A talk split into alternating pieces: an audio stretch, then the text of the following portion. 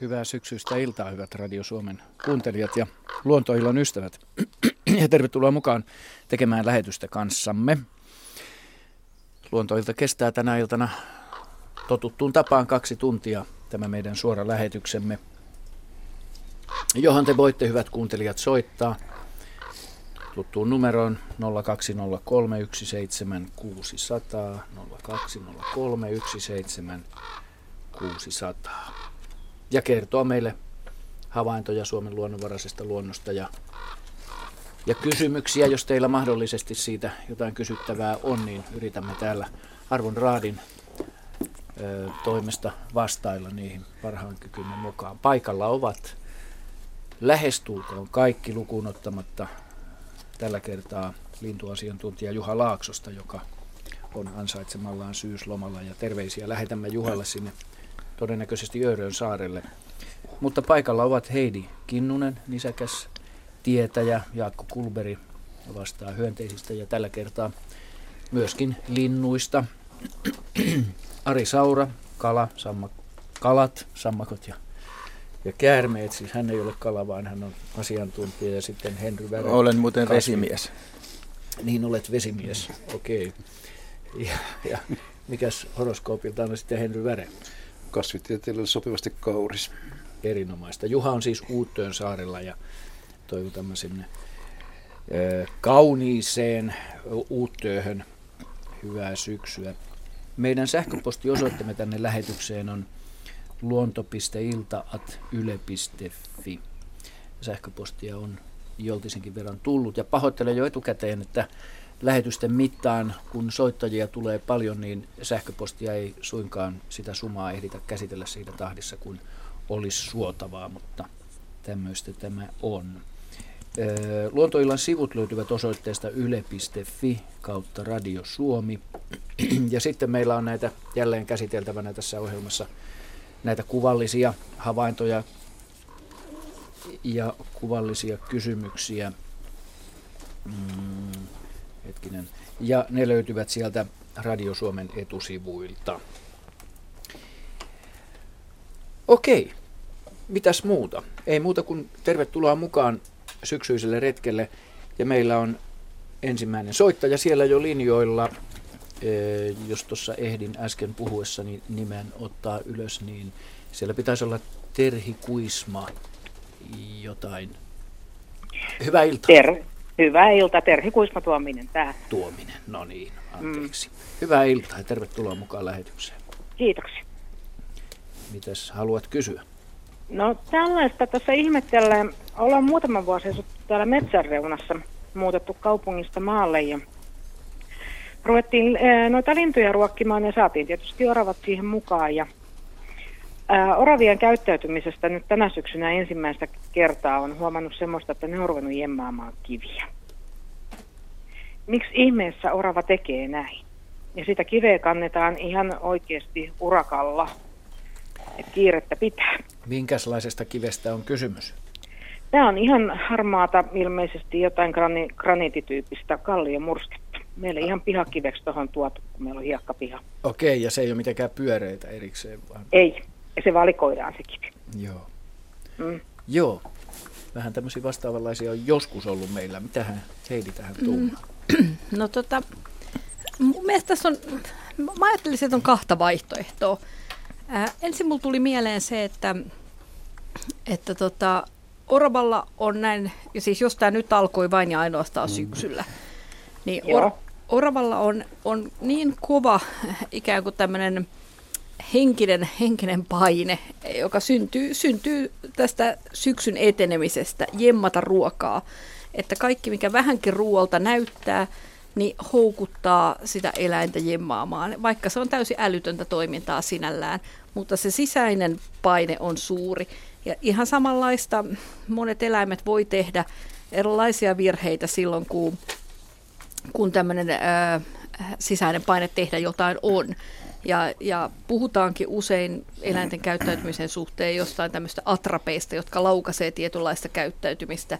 Linnut voi kerjätä, kun ne näkee, lokit, kun ne näkee äiti tai isälinnun niin kuin nokassa punaisen pisteen ja se voi aiheuttaa sitä kerjäämistä ja silloin niille voidaan näyttää oikeastaan mitä tahansa paperin palaa tai jotain tyttöä, jossa on semmoinen punainen pallukka, niin ne käy koputtamaan sitä hyvin ahnaana ja on sitä mieltä, että, että nyt sitä ruokaa pitäisi tulla ja se ikään kuin laukaisee sen käyttäytymisen. Mutta tota, sitten toinen, mitä mä jäin kelaamaan, kelaamaan nyt, kun sitten, ähm, tai kun kerroit tätä eteenpäin, niin mä jäin miettimään, kun sanoit, että se sora on tuotu jostain, niin voisiko kuitenkin olla mahdollista, että se sisältäisikin jotain sellaisia mineraaleja, jota se orava ehkä nuolisi siitä, ja se sisältäisikin jotain sellaisia ö, kivennäisaineita, jotka sitä eläintä kiinnostaa. Ja silloin se jemmaiskin niitä, koska oravilla on myös tapana sitten ö, saadakseen näitä kivennäisiä ja hivenaineita, niin esimerkiksi ne jyrsii, jos jättää jotain ö, luita ulos, niin voi käydä niin, että huomaa, että orava on niitä äkkiä jyrsivässä. Ja se liittyy sitten siihen ö, kivennäis- ja hivenaineiden tarpeen tyydyttämiseen. No olisiko tämä mahdollista, kun ne orava ottaa kiven suuhunsa, pyörittelee sitä siinä vähän aikaa ja sitten saattaa, että se hylkää sen kiven ja ottaa toisen tilalle. No se kuulostaa just sellaiselta maistelemiselta sitten, että siinä ehkä, voisiko siinä pinnassa mm. olla. Mutta nyt on tosi Joo. vaikea, kun en ole mikään geologi, niin en osaa arvata, että mitä, mitä siinä täsmälleen on. Onko se jotain magnesiumia tai mangaania tai jotain sellaisia aineita, Mm. Niin, mineraalia, mitä, mitä me Joo. nautimme sellaista purkista aina joskus. Mm. Niin tota... ja kyllä varsinkin, jos se on tuommoista mursketta, niin sieltä murskepinnasta niin voi niin hyvinkin vois... liueta, liueta niitä mineraaleja. Sen sijaan luonnonkivet, jotka on jo huuhtoutunut sateessa jo vuosikausia, niin ne saattaa olla hyvin paljon huonompia kuin tämmöisiä imeskeltäviä. Joo. Niistä he, he, huonommin lähtee irti näitä tarvittavia Joo, mineraaleja. Koska... Kyllä varmaan tästä niin. on kysymys. Oravista tiedetään myös se, että, että kun niitä ää, ruokkii paljon talvella, ja vaikka ne tarjotaan sitä pähkinää, ne usein menettää tai voivat menettää mielenkiintonsa siihen, että jos se energian tarve on tyydytetty, mutta sen mm. sijaan ne tarvitsevat jotain mineraaleja ja sitten ne lähtee etsimään niitä ja ihmiset on ollut sillä hämmentyneenä, että vaikka tarjoan pähkinää, niin oravaa ei kiinnosta.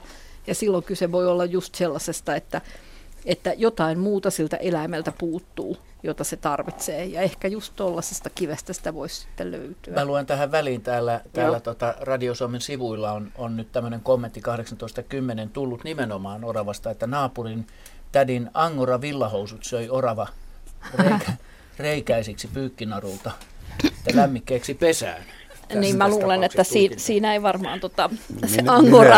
Niin, paljon. niin mä luulen kanssa, että siinä tarvittiin pesän täytettä enemmän kuin mutta Joo, kyllä käy näille oraville on kyllä kelvannut ihan daaliat ja joulukaktukset, Joo. että on syöty.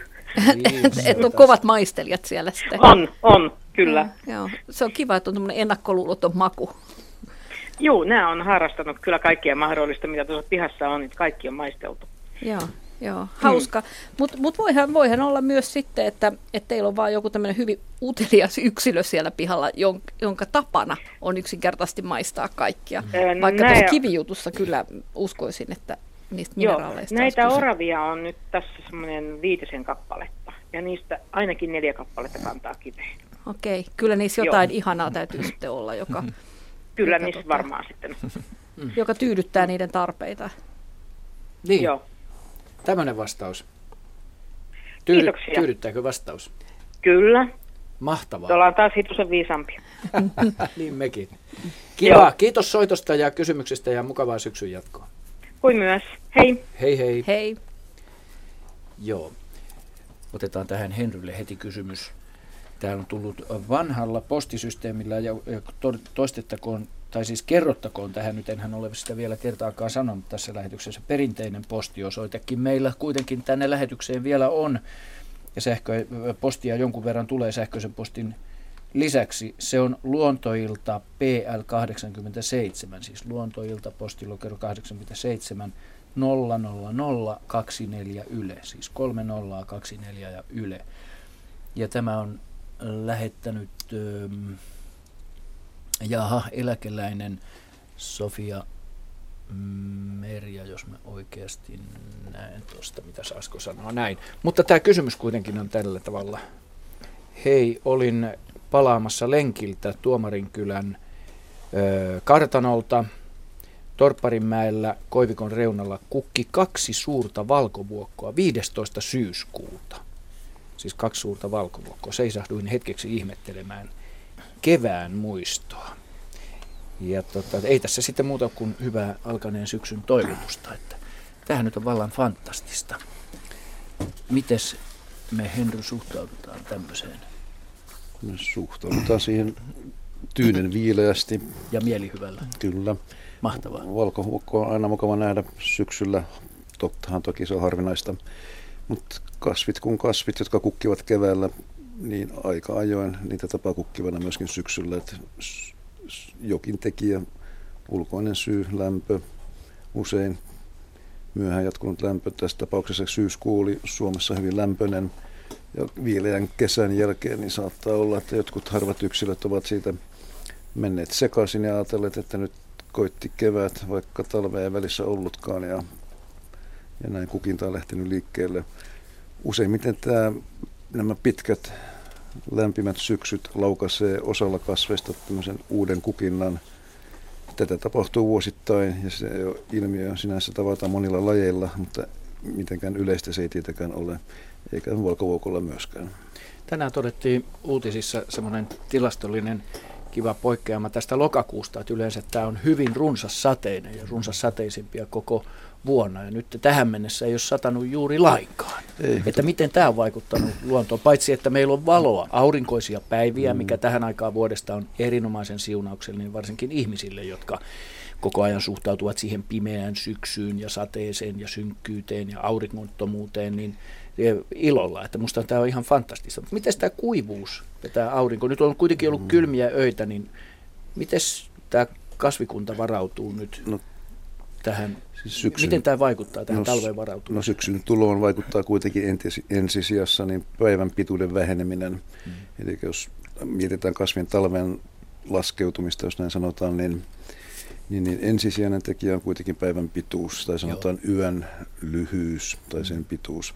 Ja mitä pidempi yö, niin kasvit reagoivat siihen ja alkavat valmistautua talvilepoon, siirtävät ravinteita, ennen kaikkea typpeä talteen, hajottavat lehtivihreän, ottavat talteen siinä ne ravinteet, joista puutetta on, tulee näkyviin alla olevat muut alkaloidit, keltaiset ja punaiset värit. Punainen syntyy vasta syksyllä, mutta keltainen väri on jatkuvasti pohjavärinä. Ja, ja toinen, mikä vaikuttaa, on sitten kylmyys. Sateet mm. ei niinkään. Yleensä meidän syksyt on kuitenkin niin viileitä ja Suomi varsinkin ne on aika, sanotaan, vaikka ei mereinen alue, mutta tämä on siitä väliltä, että ilman kosteus kuitenkin on aina paikallaan. Se, mihin kuivat syksyt vaikuttaa, on sienisato. Mm. Mitä vähemmän vettä yleensä, niin sen vähemmän sieniä. No sehän nyt nähdään esimerkiksi suppiluvahveroiden osalta, niin omat havaintoni on hyvin suppeat sellaisilta paikalta, jossa niitä on kymmenittäin vakituisesti. Joo. Niin siellä on yksi kappale tänä syksynä. Mä sattuneesta syystä ole metsään itse ehtinyt tänä vuonna, mutta aion kyllä mennä. Kaikista huolimatta ennusteet olivat kuinka huonoja tahansa, niin lokakuun viimeisenä viikkona täytyy olla suppiluvahveroita. Hyvä. Palataan tähän kasvikuntaan vielä tähän poikkeuksellisen syksyyn. Täällä on muutama kuvallinen ainakin yksi kuvallinen kysymys, joka liittyy tähän, mutta otetaan tähän väliin nyt soittaja. Meillä on siellä linjoilla Jyri Sivulla. Hyvää iltaa.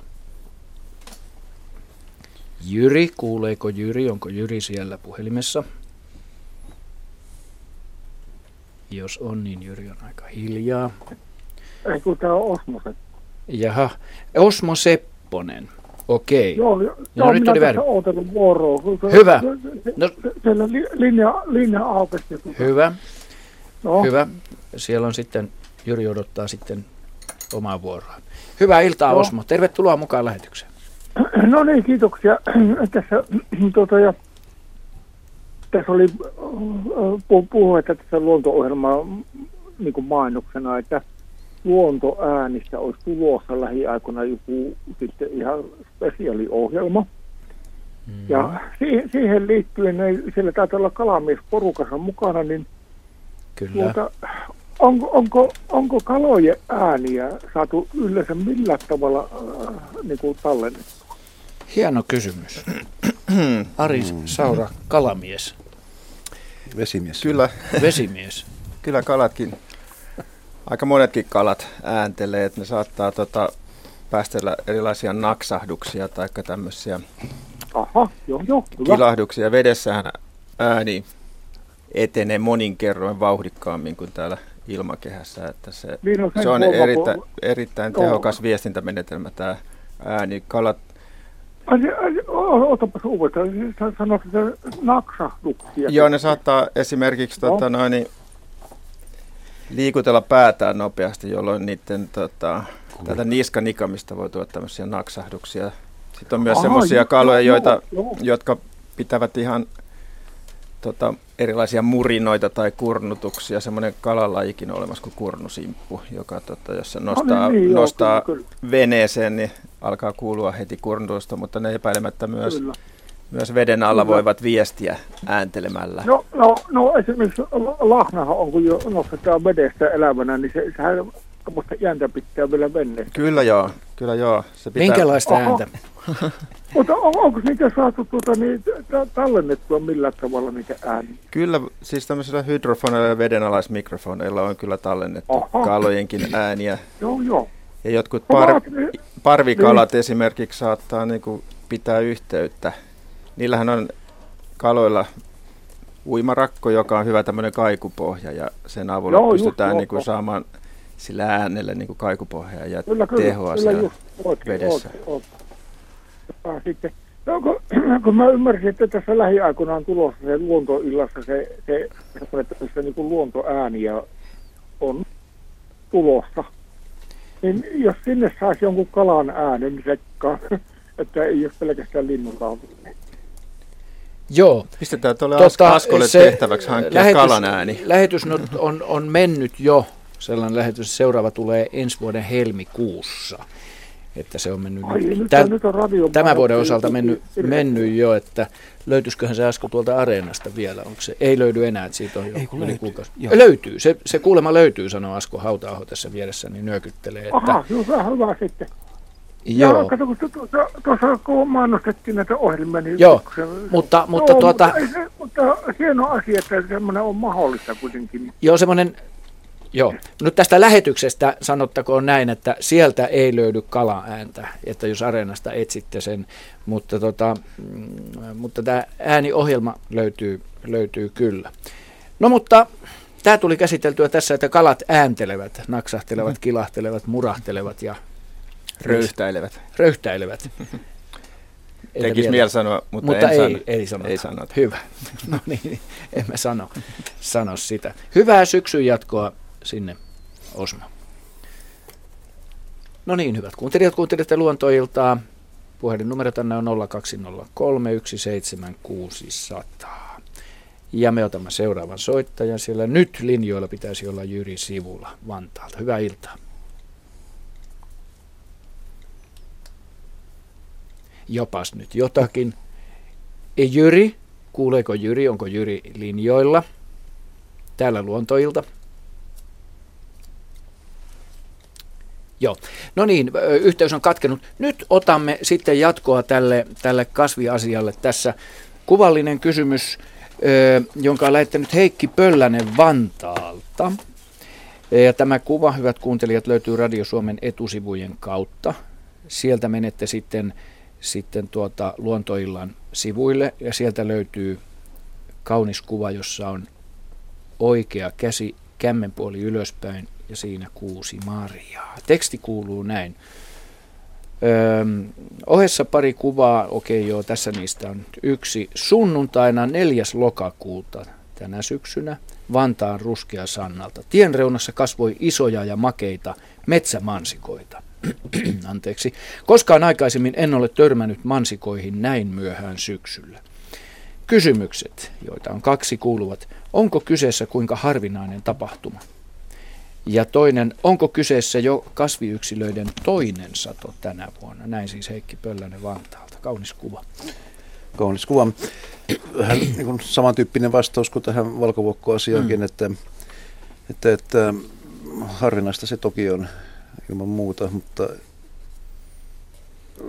toistan aina itseäni kuitenkin, sanot, mutta ei kuitenkaan tavatonta. Niin, niin. niin. suotuisat olosuhteet. Suotuisat olosuhteet. Mansikahan kukkii Suomen olosuhteet kesäkuusta elokuulle, Etelä-Suomessa kesäkuussa ja pohjoisessa elokuussa, niin pohjoisessa tämä tuskin olisi, olisikaan mahdollista marjaminen niin toistamiseen. Enkä myöskään pysty sanomaan, että ovatko samat yksilöt marjamassa toista kertaa. Siihen se pitäisi itse nähdä ja todentaa, että onko näin. Yhtä lailla on mahdollista, että osa yksilöistä tekee marjat, tässä tapauksessa marjat myöhemmin, ovat olleet marjamatta alku, ovat olleet kukkimatta alkukesästä, ovat kukinta alkaneet, myöhe, kukinta alkaneet myöhemmin ja, ja sitten marjat lähteneet kehittymään vastaavasti myöhemmin. Mutta yhtä lailla on mahdollista, että ensimmäisen sadan jälkeen tulee toinen kukinta, joskin, joskaan en pidä sitä ihan todennäköisenä. Mm. Että kahden marisadon tekeminen Ahomansikalle yhden kasvukauden aikana tuntuu kuitenkin liialliselta. Ensimmäinen sato kypsyy ehkä kesäkuun lopussa, heinäkuun aikana, jonka jälkeen pitäisi kehittyä, alkaa uusi kukinta, onnistunut pölytys, jonka jälkeen kuukausi taas siihen, että marjat on kypsiä, niin ajoituksen kannalta mahdollista, mutta pidän epätodennäköisenä. Joo. Tämä on tietysti sitten joku tyrmää kohta.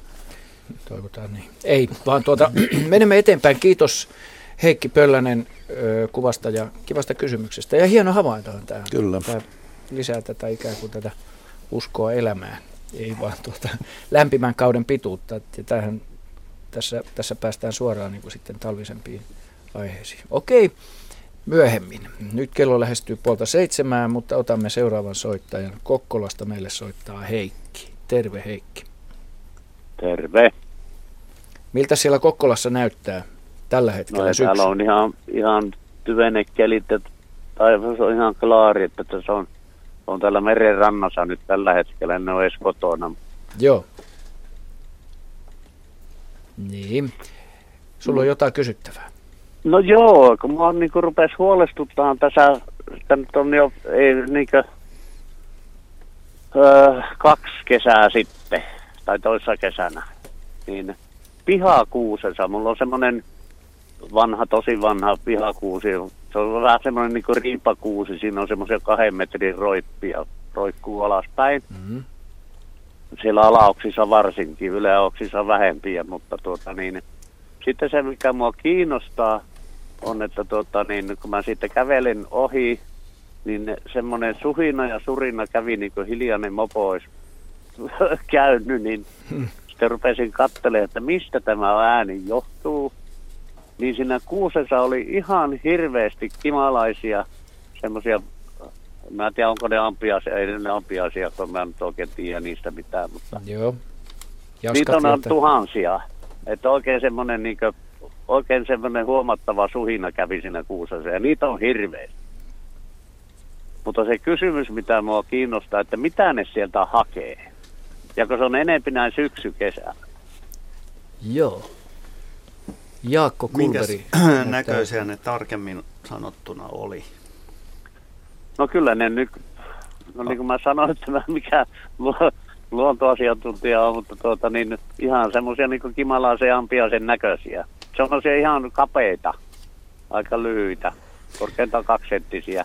Mutta ne ei ilmeisesti ollut kirkkaan keltamustia, vaan, vaan enemmänkin ehkä ruskehtavan oranssin. No joo, ehkä Eli niin. todennäköisimmin mehiläisiä. Joo, mutta pieniä, minusta ne on pieniä. Äh, oliko ne niinku kiinni toisissaan? Siis hyvin saa, no, niinku sut, tiiviisti elä... vai ei, kun ne, jokainen lentää ihan omin nokkinensa ja ne lentää niin havusta havuun, oksasta oksalle. Ja ne hakee sieltä havun tyvestä jotain. Mutta sitä mä en ymmärrä, että mitä ne hakee sieltä. Mm-hmm. Mm-hmm. Mikäs näiden tota, niin koko tarkkaan ottaen nyt sitten oli? Oliko ne yli no vai alle sentin? yli sentin, mutta alle kahden. semmoisia kapian olosia ne oli. Ja kapealla tarkoitetaan, oliko ne kolme, kolme kertaa pidempiä ja neljä kertaa, viisi kertaa pidempiä kuin halkasiansa? No, kyllä ne nyt, kyllä ne nyt ainakin uh, vähintään kolme tai viisi. Siinä välissä jotakin, jos noin, noin pitää verrata sitä. Mm. Eli ne, ne ei varmaan ollut mehiläisiä, oli... jos ne, jos ne haki sieltä koko ajan jotain, että, että mä hylkään tämän. Ei ne, minusta ne ei oikein oikealta mehiläisiltä näyttänyt. Voi olla oli, oli vähän enempi, enempi niin, kuin, niin kuin mä sanoin, että juoksukunnossa, että ne oli aika kaposia. Joo. En mä ajattelin ekaksi, että sinne olisi laskeutunut tota mehiläis pesä kuningattarineen, ja, mutta tämä ei nyt kuulosta siltä, jos ne oli muuten aktiivisia. Ja kun niitä on niin hirveästi, että se koko kuusi aivan surisee. Joo. Tota, niin se, mitä ne sieltä todennäköisesti hakee, on, on tota, niin, kirvojen mesikastetta. Tämä on mun veikkaukseni. Mutta mitä Aha. ne nyt sitten tarkkaan ottaen on, niin mä en uskalla ihan sanoa. Uh, sanotko kyllä vielä, mihin niissä, aikaan? Kyllä niissä, kyllä niissä keltaistakin väriä on niissä. Mihin aikaan tämä olikaan? No enempi ne on syksy, näin syksyllä. Mutta nyt, nyt kun pakkaset tuli, niin sitten ne on häipynyt. Oliks, eli tämä havainto oli nyt niin mä... milloin viimeksi? No nyt toissa kesänä oli ensi kerran. Se oli silloin, mä sen oikein oikeasti huomasin. Nyt mä oon niin vähän kuuntelemaan enempi. Viime kesä oli huonompi. Niin, mutta tarkoitan, oliko tämä viimeinen havainto nyt niin kuin viikko sitten, kaksi viikkoa sitten? Joo, nyt ennen pakkasia pari viikkoa sitten oli, niin niitä oli oikein oikeasti mm. taas.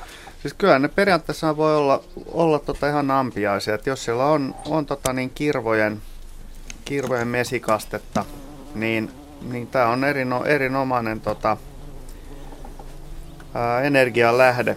Aikuiset maanpiaisethan tota niin, nehän käyttää erilaisia makeita nesteitä omaksi ravinnokseen, kun taas toukat on toikat on lihansyöjiä, niille pitää sitten jahdata, jahdata tuota elävää ravintoa tai äskettäin elänyttä niin, ravintoa.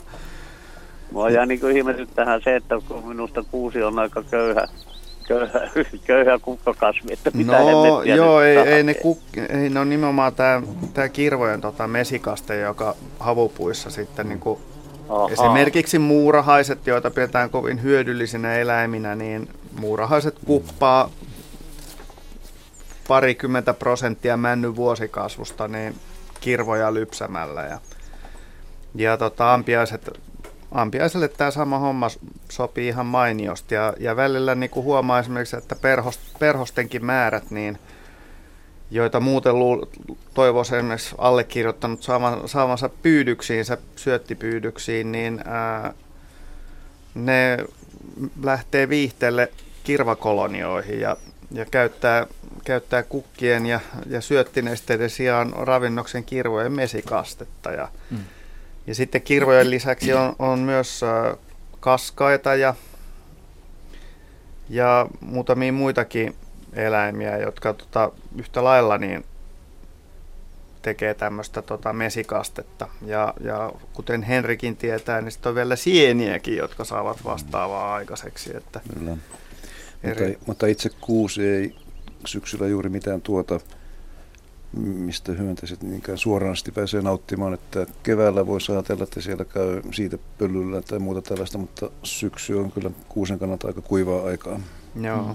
mutta tosiaan näiden kasvinnesteitä imevien hyönteisten nämä niiden tota, niin, erittämät sokerinesteet on, on usein syynä siihen, että, että näennäisesti kukattomat kasvit kiinnostavat hyönteisiä. Tällainen vastaus, Heikki. Kiitos kysymyksestä ja toivotetaan sinne Kokkolan suuntaan valoisaa ja lämmintä syksyä. Ei vaan. Kommentti tuli tähän näin. Aleksi Neuvosen tuomana Tapani Hanhikoski on kommentoinut siis Ylistaron suunnalta oravan mineraalin hankintaan kokemuksia porakaivojen tuhkaläjistä jossa on ollut tassujen jälkiä. Joo, no, tämä tukee vähän sitä samaa ajatusta, mikä Ari tässä joo. ja Heidikin no, oletti, että siellä on mineraaleja tietysti. Joo. Joo, nytkin tietysti kiinnostaisi se, että mitä se tarkalleen ottaen on se mineraali. Mutta, mutta joka... Ja varmaan se talvea myöten myös tehostuu sitten se tarve saada nimenomaan, mineraaleja. Nimenomaan. Että halutaan karva hyvään kuntoon. Tankata, ja... joo. Joo, hieno kommentti. Mutta Hyvä miksei homma. myös niin kuin lisäännyttäessä silloin, kun poikasia syntyy, niin naaraalle no, syntyy suuri vitamiinin tarve ja mineraalien tarve. Niinpä. Hyvä. Otetaan seuraava soittaja mukaan lähetykseen. Vantaalta meille soittaa Asko Kiiskinen. Iltaa, Hyvää Asko. iltaa. Hyvää iltaa. Ja lyhyt kysymys. Olen riistaruokintaa tehnyt pihapiirissä kymmenisen vuotta hyvinkin ja oikeastaan aktiivisesti. Ja nyt viimeisenä kahtena vuotena ollut myös ympäri vuoden saatavissa heille kauraa tai ohraa, milloin mitäkin. Mm. Mutta se kysymys, että voiko olla valkohäntä peuralla neloset? Kolmosia meillä käy, kakkosia käy, yhden vasan kanssa käy, mutta viime lauantaina yksi tuli erittäin hyvin voiva, voiva pesue ja neloset mukana. Siis niin kuin yhdellä yksilöllä? Yhdellä yksilöllä. Yksi enää tuli neli, riistaruokinta-asemalle neljän vasan kanssa. Mm. Jaa. Ajattelitko, että toinen vaihtoehto on se, että se on jotenkin adoptoinut niin, sieltä? Joo, siis mm. se tuli kysy, koska meillä käy siinä ihan päivittäin, niin kolmos, kolmoset käy.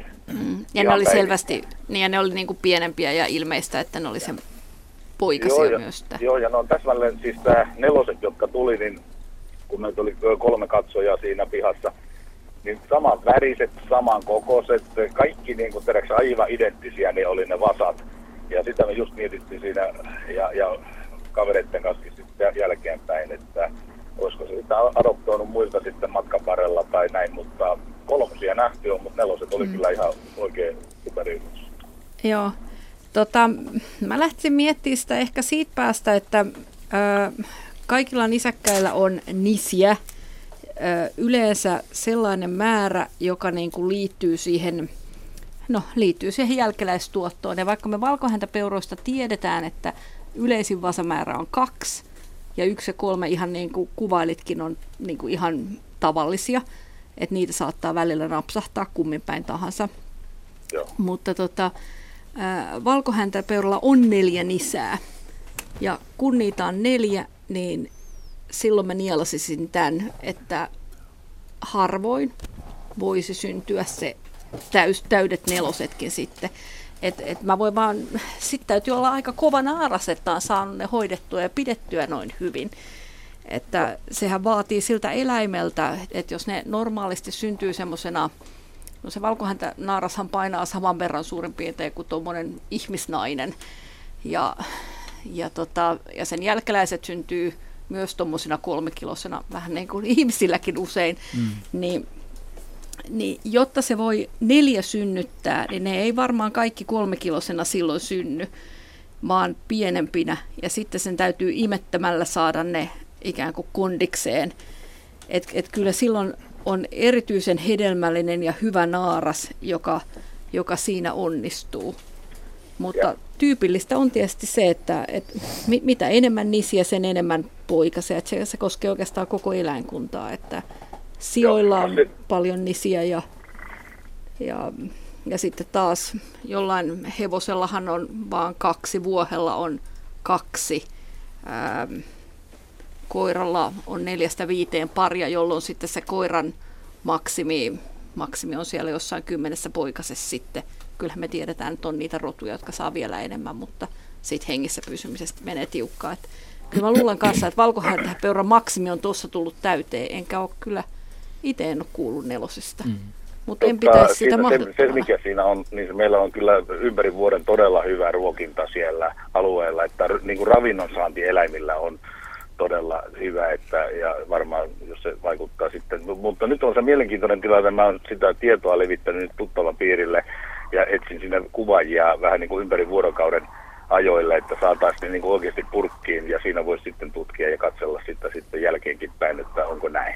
Joo, onko kovasti kesyntyneet? Nehän tuppaa kesyntymään Ja siis aivan niin, että pihassa voi olla aivan täysin työskennellä ja, ja te, tehdä maan paikalla asioita ja ne syö rauhassa, ne ei lähde yhtään mihinkään. 50 metriä, niin on matkaa lähimmillä, missä aina työskentelen, niin tuota, ne on siinä ja todella kesin. Siinä on valokuvaajalla hyvät mahdollisuudet sitten No siinä onnistua. on siis autosta käsin tai ihan mistä käsin vaan, että siis aivan pihasta ei voi kuvata.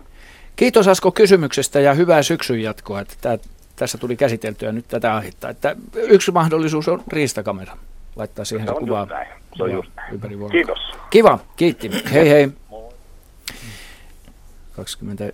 21 vaille 7, sanotaan näin, on kello ja meillä tulee 11 minuutin päästä siis merisää. Mutta se ei paina päälle, vaan se tulee siellä odottaa vuoroaan Askolle tiedoksi. Tätä sanontaa emme käytä. Otetaan seuraava soittaja rohkeasti mukaan. Jälleen meillä on täällä Hausjärven suunnalta tulee Kari Masaliin soittoineen. Hyvää iltaa. Hyvää iltaa. Polkaisepas rohkeasti kysymys ilmoille, niin päästään pohtimaan, pohtimaan mitä, mitä, minkälainen ratkaisu siihen löytyy. No joo, kyse on tämmöisestä Puujoen vesistöstä, Mommilajärvi, Ansiojärvi, pieninä järvinä, vallankin Ansiojärvi, erittäin pieni järvi, erittäin humuspitoinen, erittäin rehevöitynyt, erittäin kalaisa.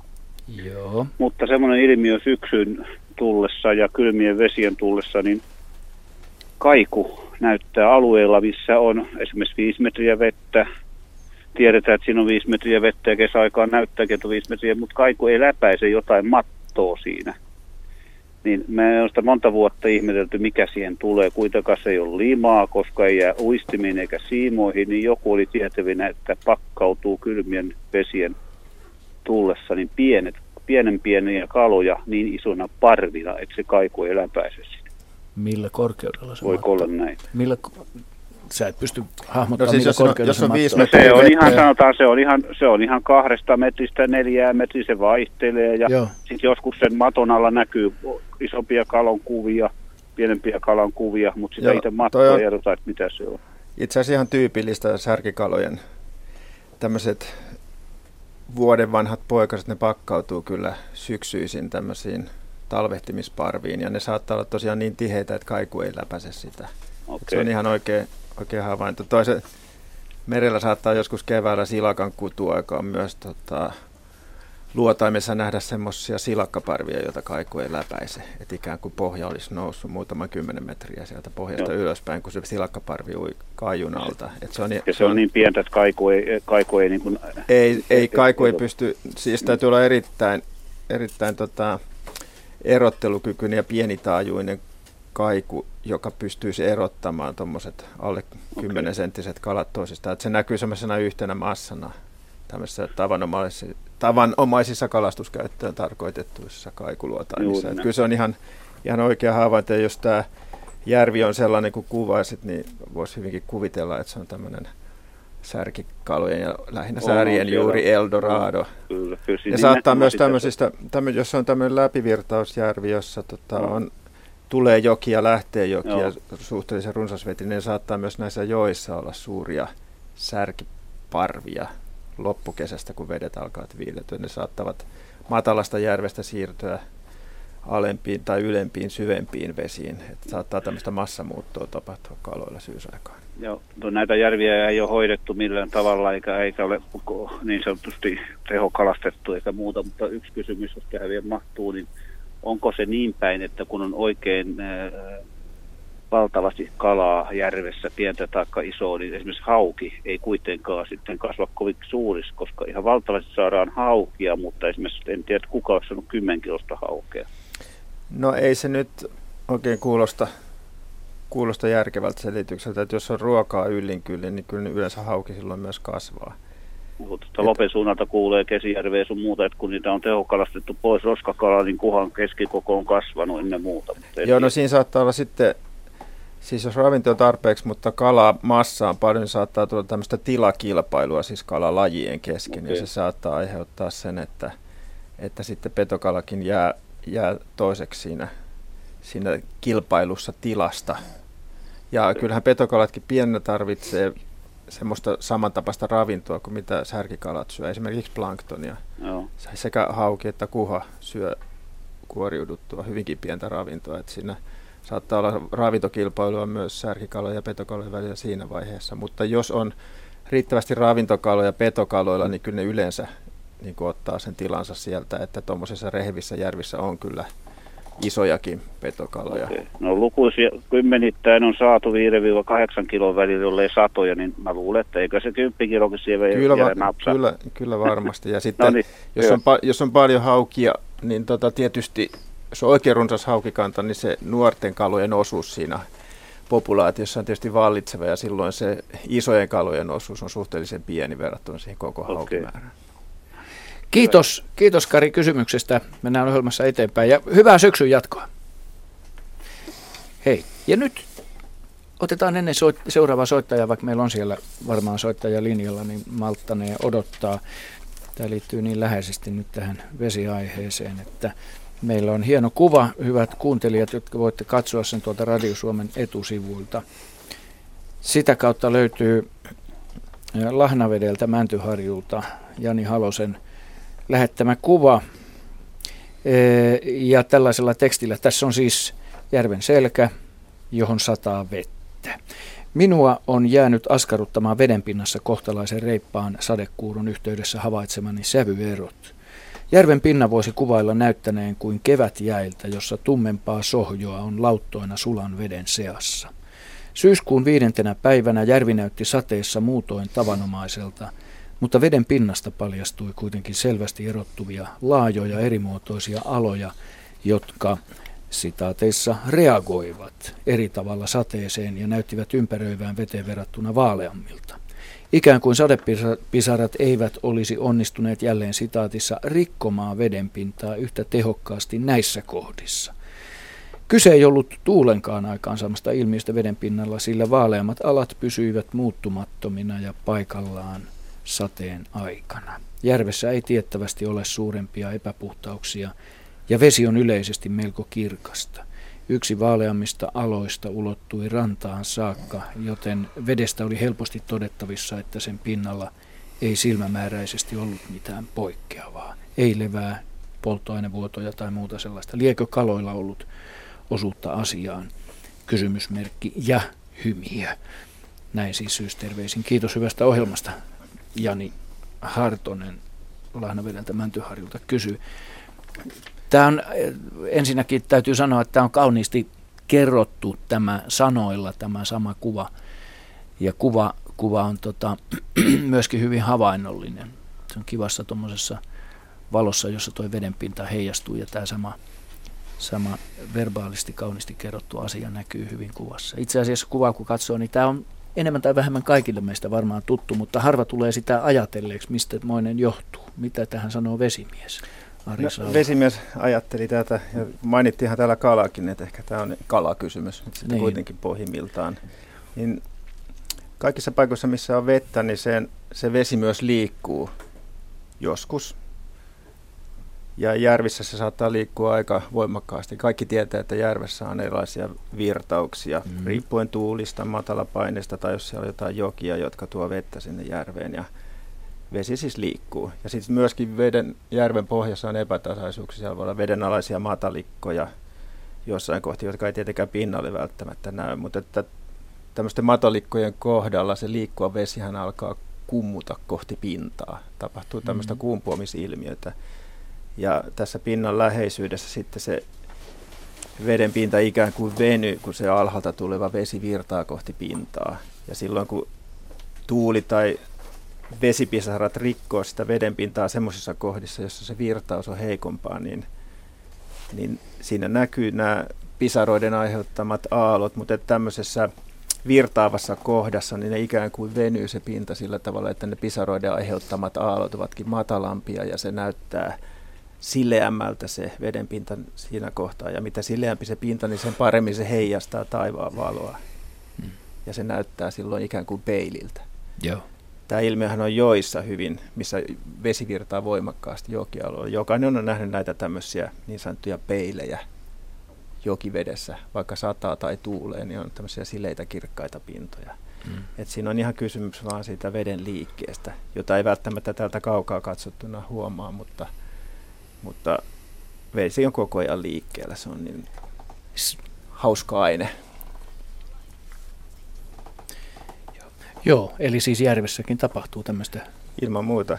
tämmöistä veden liikettä, vaikkei tässä nyt ko- tuulta juuri olekaan. Ei, mutta siellä vesi liikkuu ja siellä on joku tämmöinen pitkänomainen matala harjanne vede järvessä tuossa kohtaa, mikä puskee sitten tai pakottaa sen virtaavan veden kohti pintaa ja aiheuttaa tämän ilmiön. Joo. Mutta silloinhan niin se pitää aina syntyä usein samaan paikkaan. Usein ne syntyy just sama Joo. paikka. Jos jossain jokivesissäkin esimerkiksi perhokalastajat tietää, missä on ne peilit siellä, joku kive, jostain kivestä se virtaa vesi kumpuaa pintaan ja aiheuttaa semmoisen laajan, laajan kirkkaan alueen ja ne on usein just tämmöisiä pintaperhokalastajien hotspot-paikkoja. Heittää siihen sen perhon siihen pin- pintaan, niin siinä usein se taimenkin kyttää, koska kaloillekin on helppo siinä sileessä kohdassa tarkkailla pinnan mukana tuomia hyönteisiä ja muita ravintokohteita. Tämähän on hieno. En muista, että me oltaisiin koskaan Ei, tämän meidän raadin historian aikana mutta olen itsekin käsitelty pohtinut tätä kysymystä. En muista. Joo, mä olen Sä olet miettinyt pohtinut tätä sitä. joskus, että kun se näyttää niin pimeältä Joo. ilmiöltä, että kun miettii, että tuulee ja tuulee, mutta silti siinä on tyyni kohta. Mm. Joo. Tässä nyt on ihan sel- selvästi pääteltävästi, että tässä on jonkunlainen matalikko tuossa vähän matkan päässä, missä tuo poju on sen pojun takana. tuosta Niin ilmeisesti kyllä, joo. Joo. Hyvä, kiitämme Jani Hartolaa kaunista kuvasta ja erittäin mielenkiintoisesta keskustelusta raatilaisia. Hyvät luontoillan kuuntelijat, meillä tulee tässä nyt noin viiden minuutin mittainen tauko lähetykseen, jonka aikana kuulemme merisäätiedoituksia. Sitten palaamme noin viideksi minuutiksi ennen kello 19 uutisia jälleen ohjelmaa. Tervetuloa silloin mukaan. Yle. Radio Suomi. Ja luontoilta jatkuu tässä runsaan kolmen minuutin ajan vielä ennen kello 19 uutisia. Me ei oteta soittoa tähän väliin. Heti tässä ö, ohjelmaikkunassa näkyy tämmöinen, aha se onkin Facebook-sivuilla, Saila Westerisen viesti tältä päivältä. Tänään törmäsin kyyhyn Espoon Röylän metsässä. Ja tästä otetaan yksi sähköinen kysymys liittyen kyyhyn. Eila Viikman Kuopiosta kysyy, saako kyyn puremasta immuniteettia, kun on kerran uhriksi joutunut? Öö, no sanoisin, että ei kyllä kertapuremasta, mutta siis periaatteessa... Kuinka monen purema? U- useampi yhtä aikaa. Anna mä selitän vähän. Periaatteessa siis tota, elimistö alkaa tuottaa vasta-aineita, tämmöisiä erilaisia myrkkyjäkin vastaan. Ja käärmeillähän on muistaakseni kolmenlaisia myrkkyjä, on verimyrkkyjä, sitten on hermomyrkkyjä ja solumyrkkyjä. Olisiko nämä kyynmyrkyt, solumyrkyt? Joo, koska se hajottaa sen solun Kyllä. rakenteen. Mutta että el, e- meidän elimistö kyllä kehittää vastamyr, Mm. vastamyrkkyjä tai vasta-aineita erilaisia vierasaineita vastaan. Ja noin periaatteessa kyllä, pieninä annoksina saatuna, niin elimistö ikään kuin rokot, rokotuksen omaisesti se toimii. Alkaa kehittää vasta-aineita ja teoriassa tämmöinen immuniteetti voitaisiin saavuttaa. Mä tiedän, että Afrikassa on jotain sellaisia heimoja, jotka, jotka tota, altistaa itseänsä jonkun tietyn my- myrkyllisen käärmeen lajin myrkylle vähitellen, vähitellen ja saavat sen immuniteetin. Mm. Mutta en mä nyt lähtisi tätä nyt kyllä kokeilemaan. Ja sen lisäksi se voi olla häviävä ominaisuus. Immuniteetti ei välttämättä ole pysyvä ilmiö. Ei, ja sitten jos on joku muu laji, jolla on erityyppinen myrkky, niin se ei tietenkään suojaa. Et se on ihan... Niin, Mut voi, siis- voihan siitä saada allergiankin sitten. Että. Niin, niin ja usein nämä vasta-ainereaktiot on paljon vaarallisempia kuin itse asiassa akuutti myrkkyreaktio. Se, se ihmisen oma vasta-aineen aiheuttama reaktio, joka voi olla hyvinkin hengenvaarallinen. Tiedetään monissa allergiatapauksissa just. Mutta siis teoriassa juu, mutta kä- käytännössä yhdestä puremasta niin ei tule immuniteettia. Eikä varmaan kolmestakaan, koska Urpo Kyykoponen, terveisiä vaan Mm. hänelle Kotkaan on. Mm. Mun tietääkseni ainakin mulle kertomansa mukaan niin kolme kertaa purettanut itseään kyyllä. Tai ei purettanut, kyy on päässyt pistämään. Ja niin kuin Urpo itse sanoo, joka kerta kipeätä tekee. Joo. Ja tosiaan se aller- allerginen vaikutus on vain, että se herkistyminen vaan kasvaa Mm. kerrasta toiseen ja se, se, tota, se vasta-ainereaktio voi olla aina vaan voimakkaampi ja voimakkaampi. Eli ei suositella Ei nyt suositella tätä kuitenkaan. tällä keinoin. Hyvät kuuntelijat, meillä kello 19 uutiset lähestyy. Ja sen jälkeen jatkamme vielä lähetystä aina kello 20 asti. Ja sanon tässä nyt ennen uutisia vielä tämän numeron, johon voitte sitten uutisten aikana ruveta valitsemaan soittoanne 0203 17600 ja sähköpostiosoite on luonto.ilta at yle.fi. Yle. Radio Suomi. No niin. Ja tervetuloa mukaan lähetykseen, hyvät Radio Suomen kuuntelijat ja luontoillan ystävät. Meillä täällä vilkkaana jo ollaan odottamassa soittajia, mutta oliko meillä linjoilla? Juu, on. Hannu Haapala Karjalohjalta on ensimmäinen soittaja tässä jälkimmäisellä tunnilla. Terve Hannu ja tervetuloa mukaan lähetykseen. Hannu, oletko linjoilla? Kyllä olen. Kiva juttu. Tervetuloa mukaan lähetykseen. Kiitos. Minkälaista havaintoa ja kysymystä sulla Tätä- meille? Toinen kymmenen, ensimmäinen kymmenettä, toinen kymmenettä, kolmas kymmenettä. Amiraaliperhosten invaasio. Yli 20 kappaletta tuossa, en mä mikään kasvituntija on, mutta Joo, Suomen tatari taitaa olla ja, joo. ja tota, niin kuin valokuvissakin näkyy, vai näin katoiksää niitä, niin Joo, Niin, kyllä. ni- Niitä on ihan, ihan älyttömästi. Sehän on täällä Facebook-sivuilla Joo. se kuva. Me kaivetaan se, Asko kaivaa sitä tuosta vierestä esiin, mutta kuitenkin lokakuun alussa. Mites Jaska, onko tämä vallan tavatonta, että tähän aikaan amiraaleja on runsaasti liikkeellä? Ei. Aha. Amiraalihan on, on tota niin, tässä viimeisen parinkymmenen vuoden aikana oikeastaan runsastunut Suomessa noin, noin niin kuin keskimäärin. Että voi melkein sanoa, että joka vuosi lajia meillä on tavattu niinkin paljon, että ihmiset kiinnittää niihin huomiota. Mm-hmm. Ja tota, amiraalihan on siinä mielessä mielenkiintoinen perhone, että, että sillä on vähän niin kuin monarkeilla tämmöinen samantyyppinen muuttokäyttäytyminen ja, mikä, ja, ja myös, myös ohdakeperhosella. Nämä on nämä kaksi, kaksi lajia, jotka, joilla tämä erityisen selvästi ja näkyvästi on, on tota havaittavissa tämä nämä vuoden aikaissiirtymät ja, ja homma menee sillä lailla, että, että kun Afrikan kesä lähtee etenemään, niin, niin tämmöiset tai sekä orkeperhoset että amiraalit. Amiraali on hieman, hieman pohjoisempi esiintymiseltä, että sitä ei nyt missään, missään Saharassa, Saharassa kuitenkaan esiinny, mutta, mutta orkeperhosta on sielläkin. Ja nämä perhoset rupeaa kesän, kesän tota, saapuessa niin siirtymään pohjoisemmaksi ja ylemmäksi vuoristoihin. Ja usein tekevät ensimmäisen sukupolven tuossa maaliskuulla, jopa helmikuulla paikoista riippuen. Ja, ja jatkavat sitten, nämä jo kertaalleen munineetkin yksilöt usein pohjoiseen ja ylittävät välimereen. Ja, ja sitten perässä seuraa tämä seuraava valmistuva sukupolvi noin kuukautta puolitoista myöhemmin, sanotaan nyt puolitoista kuukautta myöhemmin. Ja jossain vaiheessa niin useimpina keväinä niin meille viimeistään toukokuussa alkaa tulla ensimmäisiä sekä orkeperhosia että varsinkin amiraaleja. Pääosin amiraalit tulee meille Välimeren alueelta ja, ja Lahden tältä puolelta. Ja viimeistään, viimeistään kesäkuussa niin, niin meillä on jo nokkoselle munittuna amiraaliperhosen munia ja, ja nämä rupeaa taas sitten kuoriutumaan tämä kotimainen polvi sitten tuossa sanotaan nyt heinäkuun lopulla, elokuun alussa. Ja, ja meille voi myös tulla, tulla vaelluksia tähänkin aikaan vielä niin sitten etelämpää vielä lisää yksilöitä. Ja,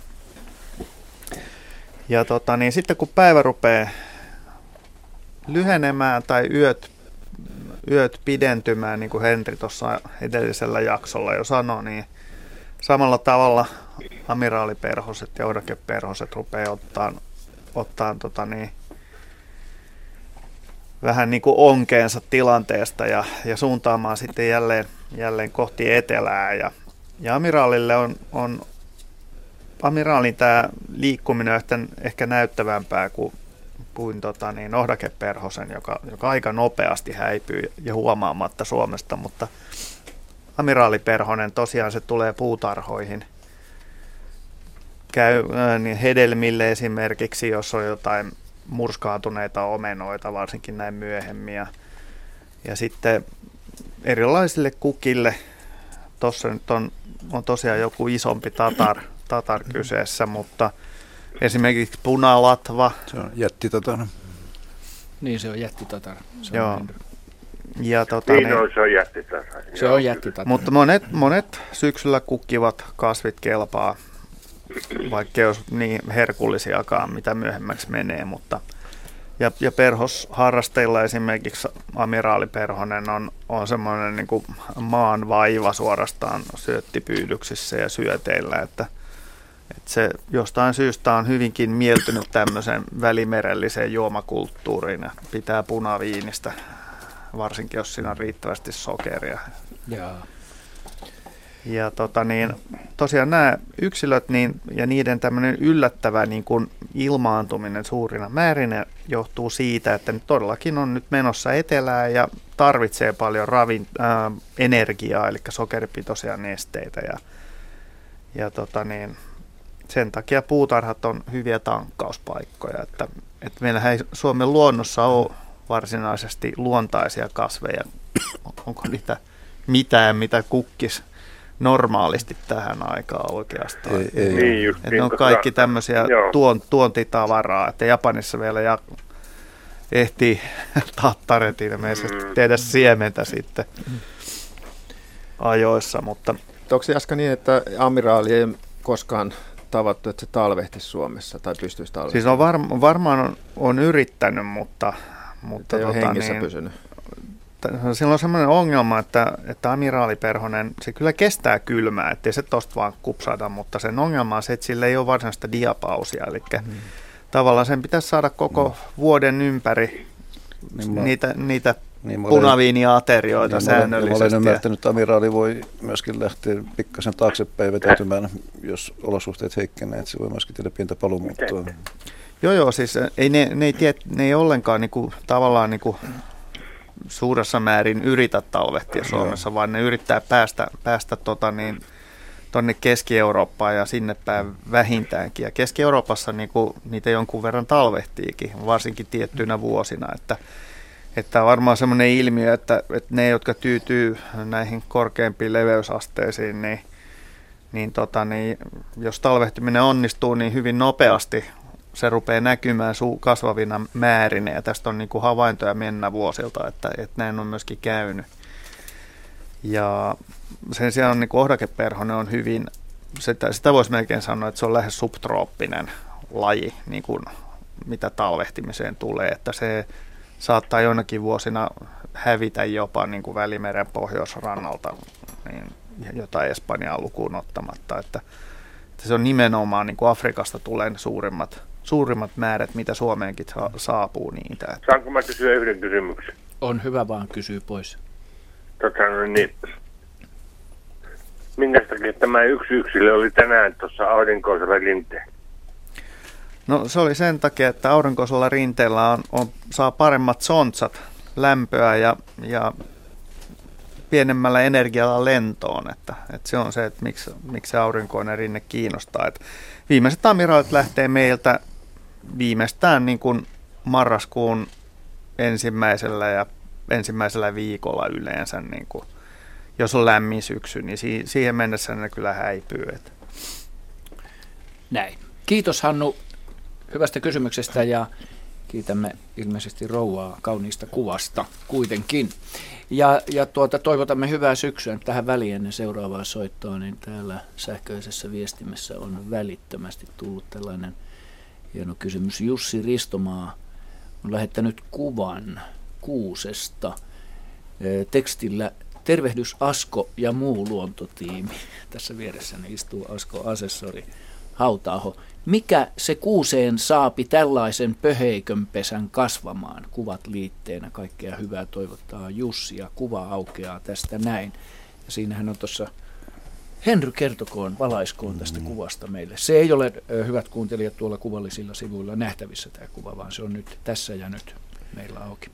Siinä on kuusen tuulenpesä, tai sitä kutsutaan yleisesti sillä nimellä. Ja tässä tapauksessa, tässä tapauksessa kyseisen kuuseen on latvan puolelle kasvanut äärimmäisen tiheästi lyhytversoisia kuusen oksia, jossa on erittäin runsaasti neulasia tiivinä läjänä. Ja tämän jälkeen kuusi on jälleen jatkanut kasvua, eli silloin on kehittynyt uusi normaali latva, joka sinänsä on ehkä hyvin paljon harvinaisempaa kuin se, että kuusessa olisi vain tuulenpesä. Yleensä sen kasvu pysähtyy siihen latvan, latvan alueeseen kehittyneeseen epämuodostumaan. Eli tämmöistä en ole itse koskaan aikaisemmin nähnyt, että se kärkikasvupiste olisi jälleen saanut vallan, jos näin sanotaan. Tuulenpesä syntyyn on useampia syitä, joista viruksiin arvioitu yhdeksi ja ihan mutaatiota toiseksi, eli kuusen perimässä tapahtuu muutoksia solujaossa, jotka, joka kiihtyy. Tässä on taas solujaot kiihtyy, mutta kasvu lyhenee, ja jolloin se olisi paikallinen perin, perinnöllinen pistemutaatio tietyllä alueella, joka tässä tapauksessa on purkautunut kasvu, ja kasvu on jatkunut.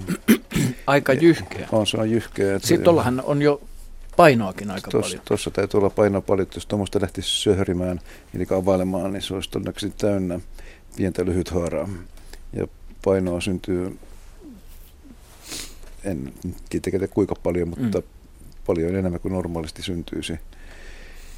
Jossakin määrin nämä ilmiöt on perinnöllisiä myöskin, että ainakin männyllä, kun on kerätty käpyjä tuommoisesta tuulenpesästä, niin niistä tietty prosentti itäneistä siemenistä jatkaa kasvua tuulenpesänä, mutta eivät kaikki.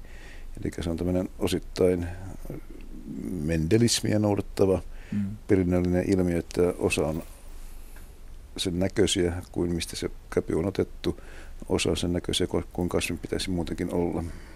Siis Mendelin kolmannen säännön perintötekijöiden vapaan yhtymisen perusteella. Kyllä, 25, 50, 25. Niin, aivan oikein. Mutta eikö tämmöisessä, kun siinä on painoa ja jos tämä on kauhean aukealla paikalla, ne nurimennoriski, niin on, suuri. riski on suuri. Ja tuo runko, mikä tuossa alapuolella näyttää olevan, niin se ei ainakaan kovin jyhkiä vielä ole. Ei ole. Että puun ole. kokoa tuosta on tietysti vaikea sanoa, mutta ei nyt ihan mikään pienikään puu ei ole. ole. Ei ole. Tämmöinen puuha oli tuossa Lahden ja Helsingin välisellä moottoritiellä Mäntsälän kohdalla, Kyllä, siinä länsipuolella se, moottoritietä. Se oli hy- hyvin tunnettu maamerkki. Joo, niin sanottu pallokuusi. Joo. Moni, moni suorastaan itki, kun se tuhottiin se pallo. Nyt kun katsoo kuvaa tässä laajemmin, Joo. kun Asko laajensi, niin, niin, niin, kyllähän tuo ihan... Toi on valtava, no sanot valtavan, tietysti ehkä valtavasti no, use, mutta, mutta useampi todella, vuosi ikää joo, jo. Ja voisin kuvitella, että tuo kuusi nyt on 25 metriä Joo. korkea. Joo. Ainakin, voi olla Joo. korkeampikin. Tämmöisestä kulmasta otettu kuvan pituutta tai kasvin pituutta on hyvin hankala arvioida, mutta pit, pitkältä näyttää. Joo. Ja hieno kuva. Hieno ilmiö ja toivon, että vandaalit eivät tule löytämään tätä mm. kuusta. Niin. niin kuin kävi Lahden kuuselle. Niin, se oli, mä muistan sen ihan lapsuudesta asti sen pallokuusen. Askokin varmaan muistaa saman kuusen. Kyllä, kaikki Lahden tietäkuuntelijat mm. muistavat sen. Tota varmaan, ö, Asko lupas laittaa tämän tuonne luontoillan sivuille, tämän kuvan. Joo. Huomenissa päiviä. Ja sitten... Sinne varmaan pesi joku mielellä. Tuuli. Ja, Tuohon. Anteeksi. Tuuli. Tuuli, tuuli pesi sinne tietysti. Joko käsittelitte tämän aiheen, että päästään ei. eteenpäin? Hyvä. Nyt, jatketaan. Hyvä. No niin, kaunis kuva ja, ja tota, kiitämme siitä Jussia, Jussi Ristonmaata. Seuraava soittaja. Tikkudelta soittaa Vesa öö, Sareen, jos oikein muistan. Hyvää iltaa. Joo, Sareni osaa tässä iltaa. Sari, joo. Tota, pari tunti sitten kävelyllä Tikkulan keskustassa siinä kaupungintalon ja kirjaston kupessa, niin siinä tehdään vielä näitä viimeistelytöitä, kun on tullut uusia taloja ja kivitöitä ja sun muuta, niin, niin huomasin, siinä oli tämmöisiä mm, kuormalavoja, niin siellä yhden kuormalavan alla oli semmoinen musta kaniini, noin vajaa 20 senttiä arviolta, että olisiko se ollut sitikani, niin tämmöinen kysymys, että kuinka pitkälle ne on yleensä levinnyt tässä niin kuin sanotaan pääkaupunkiseudulta pohjoiseen päin. semmoinen musta, hyvin tumma pieni kanini oli. Että, tai sitten sitten voi, ajattelin, että voisiko olla, että on karannut tai päästetty pois jostain. Mm. En, en usko, että on karannut tai päästetty pois. Että kyllä, kyllä mä arvaan nyt, että Tikkurilaan olette saaneet kanikannan. Tota, kanejahan on nyt runsaasti, kun on syksy. Et kesä, ja, kesä on lisääntymisen aikaa ja nyt niitä on ah niin paljon. Ja, ja nyt ehkä vielä sitten, kun puusta lähtee lehti ja pensaista lähtee lehti, niin ne on helpommin havaittavissa. Ja ne Joo. alkaa hakeutua sitten semmoisiin hyvin suojaisiin paikkoihin. Ja, ja tota, ne, jotka on nuoria tai syystä tai toisesta joutuneet niin kuin sosiaalisista syistä pois jostain koloniasta, esimerkiksi nuoria uroksia, niin ne joutuu Joo. levittäytymään uusiin paikkoihin ja etsiä talvipaikat. Ja kyllä mä, mä en muista, että Tikkurilasta olisi havaintoja, mutta en mm. pidä sitä kyllä, siis Kehä Kolmosen ulkopuolelle on myös tullut kaneja.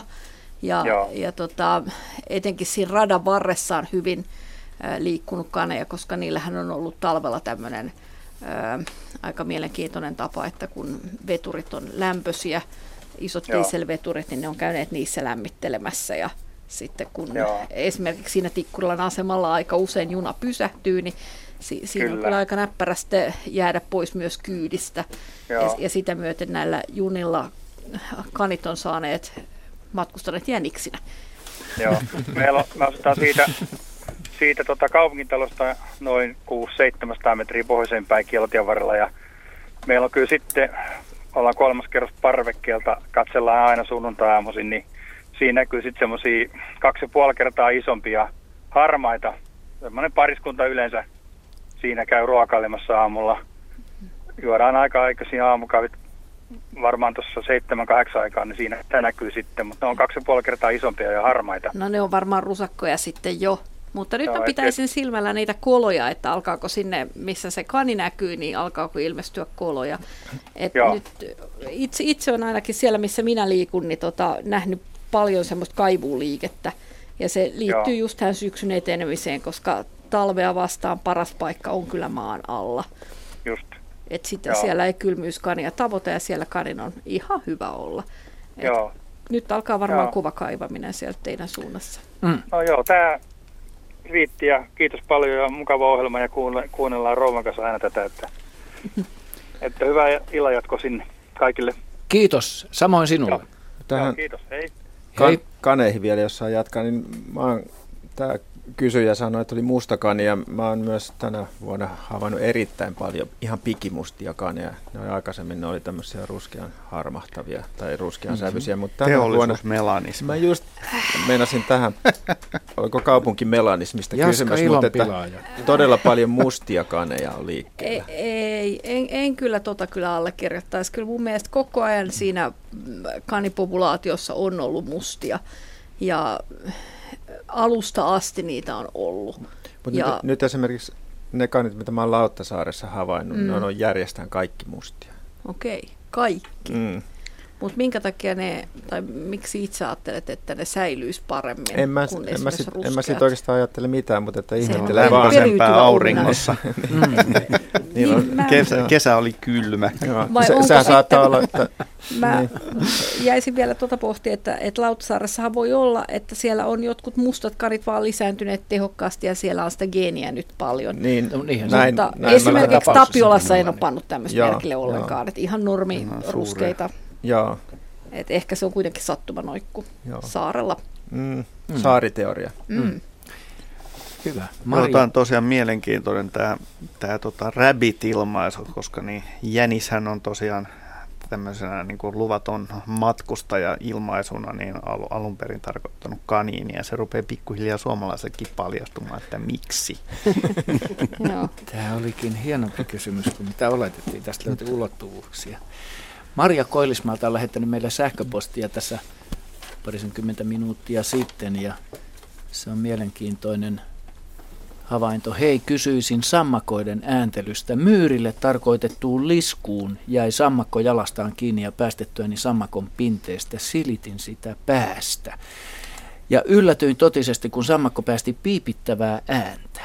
Oliko tämä kivun tai helpotuksen ääntä päästyään pinteestä? Tällaista ääntä en ole sammakoilta ennen kuullut. Näin siis Marja Koillismaalta. Kyllähän sammakot pitää monenlaisiakin ääniä. Nämä keväiset kutuäänet, tiedätte hyvin nämä pulputukset ja tota kurnutukset, mitä voi kuulua eri sammakolajilta. Ne kuuluu tietysti tähän keväiseen kosiomeininkiin, mutta mm. sitten sammakoilla on esimerkiksi moni tietää, joka on astunut sammakon päälle joskus, niin saattaa kuulua aika pahakin rääkäsy. Se pystyy, pystyy aikaan saamaan niin kuin aika yllättäviäkin äänilaatuja. Mutta että piipitys, en ole aikaisemmin kuullut, että sammakot nyt ihan piipittäisi, mutta että mistä se johtuu, että onko, oliko se tota, mielihyvän tuskan vai vaan, vaan huvin vuoksi ulos päästetty ääni, niin en osaa sanoa kyllä. Se on se paniikin tunne. Mm. Joo, en mäkään voi uskoa, että mm. sammakolla olisi tarve niin kuin ilmaista mielihyvää niin. ihmistä kohtaan. Suurta että... kiitosta, päästit mm. liskusta. Se on, tietysti, piip, piip. se on tietenkin hirveän semmoinen miellyttävä ajatus. On, mm. on. Mutta mm. kyllä varmaan tuskasta tai jostain semmoista on ollut kyse. Toi, toi paniikki tai kauhu tai yleensä semmoinen niin kuin poikkeustila hänellä, niin oli aiheuttanut varmaan poikkeuksellista ääntelyä. En niin tiedä. mä ajattelisin, koska tuommoiset pienet eläimet, niillä ei ole mitään tarvetta äänellä, nehän ei. jäävät juuri saaliiksi, jos ne Joo. pitää melua ja siksi mm. kutuaikainen ääntely on niin riskialtista, mm. että, että kyllä ne kannattaa suussa pitää kiinni aina, jos on vaan mahdollisuus. Mm. Joo. Mutta ja se onko ei... luonnonvarainen eläin koskaan kiitollinen ihmiselle? No Juhan nyt filosofiseksi Oli, Oliko tämä kysymys Raadilta? Ei, Raadille. Ei, ei toteamus. Tuskinpa. No niin, mennään eteenpäin. Seuraava soittaja onkin odottanut siellä linjoilla jo tovin. Petri Vilonen, hyvää iltaa. Hyvää iltaa. Mistä päin soittelit? Äh, Ihamaniemestä. Okei. Okay. Missä päin sellainen? paikka? No, mulle ei kyllä. Enonkoski on lähin kirkonkylä ja Haapa, taikka Haukiveden rannalla. Okei. Okay. Täällä Hyvä. Kiva. Mitä haluat kysyä? No tämmöinen käpytikka kysymys. Tämä tapahtui 18.20 tänä mm-hmm. iltana, kun oltiin saunassa. Ja tota, käpytikka laskeutui haavan rungolle ja tota, oli aika hämärää kuitenkin jo. Ja äännähti kerran ja avot haavan sisältä tuli toinen käpytikka. Mm-hmm. Ja ne vaihto paikkaa. Tämä tulija meni sisään ja sisällä oleva lähti lentään sitten pois. Että mä rupesin lähinnä sitä miettimään, että tota, mihinkä tämä toinen hävisi. Oliko niillä jotain riitaa vai oliko liian pieni yksiö vai mikä oli homman nimi. Että tämmöinen tapa, tapaus. Kumpi Jaska lähtee vastaamaan tähän, sinä vai minä? Ei varmaan riitaa ollut. Se olisi mm. johtanut pidempään polemiikkiin, mutta mutta varmaan vanhoja tuttuja veikkaisin. Musta tämä kuulostaa ihan normaalilta käyttäytymiseltä tähän aikaan vuodesta. Että siinä vähän valmistaudutaan jo myöskin tulevaa talveen varten, että näitä koloja käytetään yöpymispaikkoina myöskin. Että, että, että se voi olla hyvinkin mahdollista, että, että se on esimerkiksi hmm. samasta poikkuista oleva kaksi poikasta, jotka kenties ovat siinä kolossa jo syntyneet tämmöinenkin mahdollisuus tulee mm. ihan ensimmäisenä mieleen, että siinä, siinä vaan nyt siinä vaan on tämmöinen kohtaaminen, mm. että en mä usko, että siinä mitään riitaa siitä pesäkolosta on. Joo, ei, se oli vähinnä tämmöinen vitsi. Mutta, tota- Okei. Okay. mutta tota noin, niin tässä on tosiaan näitä käpytikkoja ollut iät ajat ja, ja tota, talvet ja talvellakin tuossa tekevät pajoja sun muita. Ja tota, mutta se oli jännä, että että tota, en ole, siis mä en ole niitä koskaan tässä kyllä pesivän mielestäni nähnyt, että, että tota, palokärki pesi ihan lähellä, mm. mutta, mutta, tota, mutta se oli jännä tosiaan, kun se, ja se vielä se ääni äänähti, että se kaveri heräsi ilmeisesti sitten, että näin ja lähti. Minkälainen se äänähdys oli? Oliko se semmoinen no, se oli se perinteinen, perinteinen se käpytikan semmoinen. Tiksahdus, joo. Niin, ja se oli vain yhden kerran, että Joo, se niin usko verrasta. Joo. Että tota, tämmöinen, tämmöinen juttu, mutta tota, joo, tämä tuli, tämä tuli selväksi. Mulla tuli tuossa, kun soittelin sinne teille, täytyy sen verran sanoa, että mä en, mä en ole koskaan luontoiltaan soittanut, mutta on kuunnellut ohjelmaa monta vuotta ja pääsin vartissa läpi. Että Mahtavaa. Eli eikö tämä rohkaise soittamaan uudelleenkin? Sä Juu. ehdit vielä, meillä on puoli tuntia lähetystä, niin yrittää uudelleen vielä tämänkin lähetyksen joo, no joo, ehkä nyt ensi kerralla sitten. Mutta tota, Hyvä. Mulla tuli, tuli, tuli yksi toinen kysymys mieleen, mutta mä palaan siihen sitten ensi kerralla, kun tämä on näin helppoa tämä sisään. Sä olet, sä olet kuuntelijaystävällinen. Säästetään. Näin. Hyvää kannattaa odottaa. Kiitos Herkko ja, äh, anteeksi Petri. Ja tota, ja Herkkokin olisi aika mielenkiintoinen kyllä, ainakin Joo. oli. No nämä on niin hyvin samantyyppisiä nimiä, Petri ja Herkko, että niissä menee helposti sekaisin. Kyllä, mikä ettei. Herkko on nimittäin Hyvä. seuraava soittaja. Kiitos. Joo, Kiitos. kiitti ja hyvää Joo. syksyn jatkoa. Samoin sitten. Hei hei. Moro. No niin, ja nyt on kello puoli kahdeksan ja nyt päästetään sitten Herkko ääneen. Janakkalasta meille soittaa Herkko Aalto. Hyvää iltaa. Hyvää iltaa, kuuluuko tämä? Kuuluu. Kuulutaanko Okei, me sinne päin? Huonommin tänne päin, Ai. mutta kuulette mua. Mä voin ruveta huutamaan. Kuuluuko oikeasti nyt? Nyt kuuluu paremmin, hyvä. Hyvä. Okei, no niin. Ole hyvä ja kysy. No, Juu, liittyy ilveksiin, että kun mä oon tässä asunut mettän reunassa ja äh, kaikkia seuraa luontoa paljon, niin nyt ilveshavaintoja jopa nähnyt päivällä ja liittyy vähän tämä ilvesten kiima-aikaan, että minkälaisia ääniä ne päästelee ja mikä aika niiden kiima-aikaa, että mä olettaisin, että mä oon tainnut kuulla sitä. Joo. Ja sitten toinen, tiedätte, että mikä se ravinto on, onko nämä jänikset, kun tämä on jäniskanta mennyt pieneksi, että tämmöisiä haluaisin kuulla. Hyviä kysymyksiä. Joo. No, Joo. Jäniksen kiima alkaa keväällä, usein maaliskuussa. Ää, voi, voi alkaa ennenkin, mutta tota, se on Vai semmos- ilveksen? Ilveksen, Ilveksen, ilveksen, nimenomaan. Ei Sanoiko jäniksen. jotain? Jä- sanoit jäniksestä. niin joo, ajattelin niitä jäniksiä jo No, mutta tässä. tottahan Joo, sekin on. Mutta. Joo, mutta Ilveksistä yritin kuitenkin puhua ja, Joo. ja tota, se on semmoista mouruumista, että Joo. jopa kissamaista, mutta kovempaa. Ää, se voi muistuttaa kiljuntaa ja huutoakin, no, no rumia ääniä. Kyllä, Ja- aika semmoisia. Täällä taustalla kuuluukin tehostetta. No niin. Antakaa tulla vaan. Joo. Kuunnellaan hetki tätä. Kuunnellaan.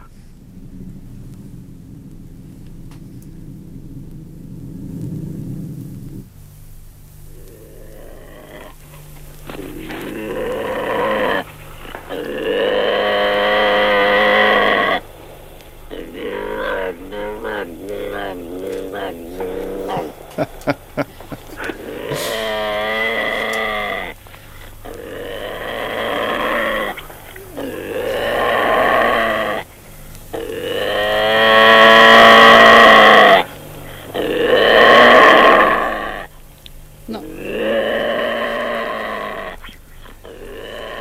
Nyt se on todistettu, se on aika ruma ääni. No todella. No jaa, no jaa. Ja, Tuntuu, kuulostaa tutulle tuo ääni. Okei. Eh, no niin, no nehän teillä sitten varmaan kevät-talvella huu- Rummuus on kuuntelijan korvassa. huutelevat, Aivan. huutelevat ja, Vannabi-kissa elää. ja, ja se Niin, todella, filosofian mutta puolella. ehkä se ei sitten sen Ilves Naaraan mielestä välttämättä kuitenkaan kuulosta niin pahalta, kun, kun, tota, Ei varmaankaan. kun urokset, urokset voi ottaa yhteen ja muuraista ja tota, naaraista se voi olla ihan, ihan sitten kutsuvaakin ja, ja mukavaa. Ja eh, niin kuin kissaeläimillä on tapana, niin, niin kissaeläimen se eh, kiima ja se munasolu irtoaa todella sit siinä parittelussa ja sen takia äh, on tärkeää, että se naaras myös ikään kuin innostuu siitä kumppanistaan ja, ja, tota, ja se Ilveksen tap, se voi olla aika sellaista väkivaltaisen näköistä touhua, koska se munasolu irtoaa vasta, kun, kun se uros hiukan sitä naarasta retuuttaa. Ja, ja, tota, ja se ei, se ei ih- ihmisen silmissä näytä rumalta, mutta, tai näyttää, näyttää sekin rumalta, ei ainoastaan ääni, vaan myös se retuutus. Retuutus on ihmisen silmissä Aha. ruma. Taas No, tulee filosofiaa tästä. Joo, ky- kyllä mä näin sen muotoilisin. Ja tota, mutta sen seurauksena sitten kuitenkin niin ää, kantoaikaan semmoiset 70 päivää ja sen jälkeen sitten keväällä syntyy pentuja. 70 päivää on se kantoaika. No aika tarkkaan, riippuu varmaan, mm, jonkun päivän varmaan heittää jonnekin, mutta tota, Menee kissa eläimiin, kissallahan se on aika lyhyt. niin, toukokuulle ne tulee ja, ja Joo. poikasia, poikasia on kaksi kolme tavallisesti. Voi, voi niitä olla vähemmän tai enemmän, mutta kaksi kolme on semmoinen normi. normi ja tota, täytyy sanoa, että ilveskanta on lisääntynyt ja varmasti tota, tämä tekemänne huomio siitä, että jäniskanta on pienentynyt, niin voi hyvinkin liittyä tähän tai sitten johonkin luontaiseen vaihteluun. Mutta jänikset on kyllä niiden ihan hyvää ruokaa, mutta toisaalta sitten pienet, pienet hirvieläimet myös voi mennä tota, Ai, ilveksen joo, suihin. Joo. Mutta aikuista hirveä ei, ei, ei ilves kyllä kaada. Just, että ellei joo. se nyt ole ihan ko- kovin sairas ja tota, kuolemankielissä, että se alkaa olla ilveksen, ää, ilvekselle liian suuri. Mutta, Aivan. Tota, Mun pakka tähän väliin kommentoida.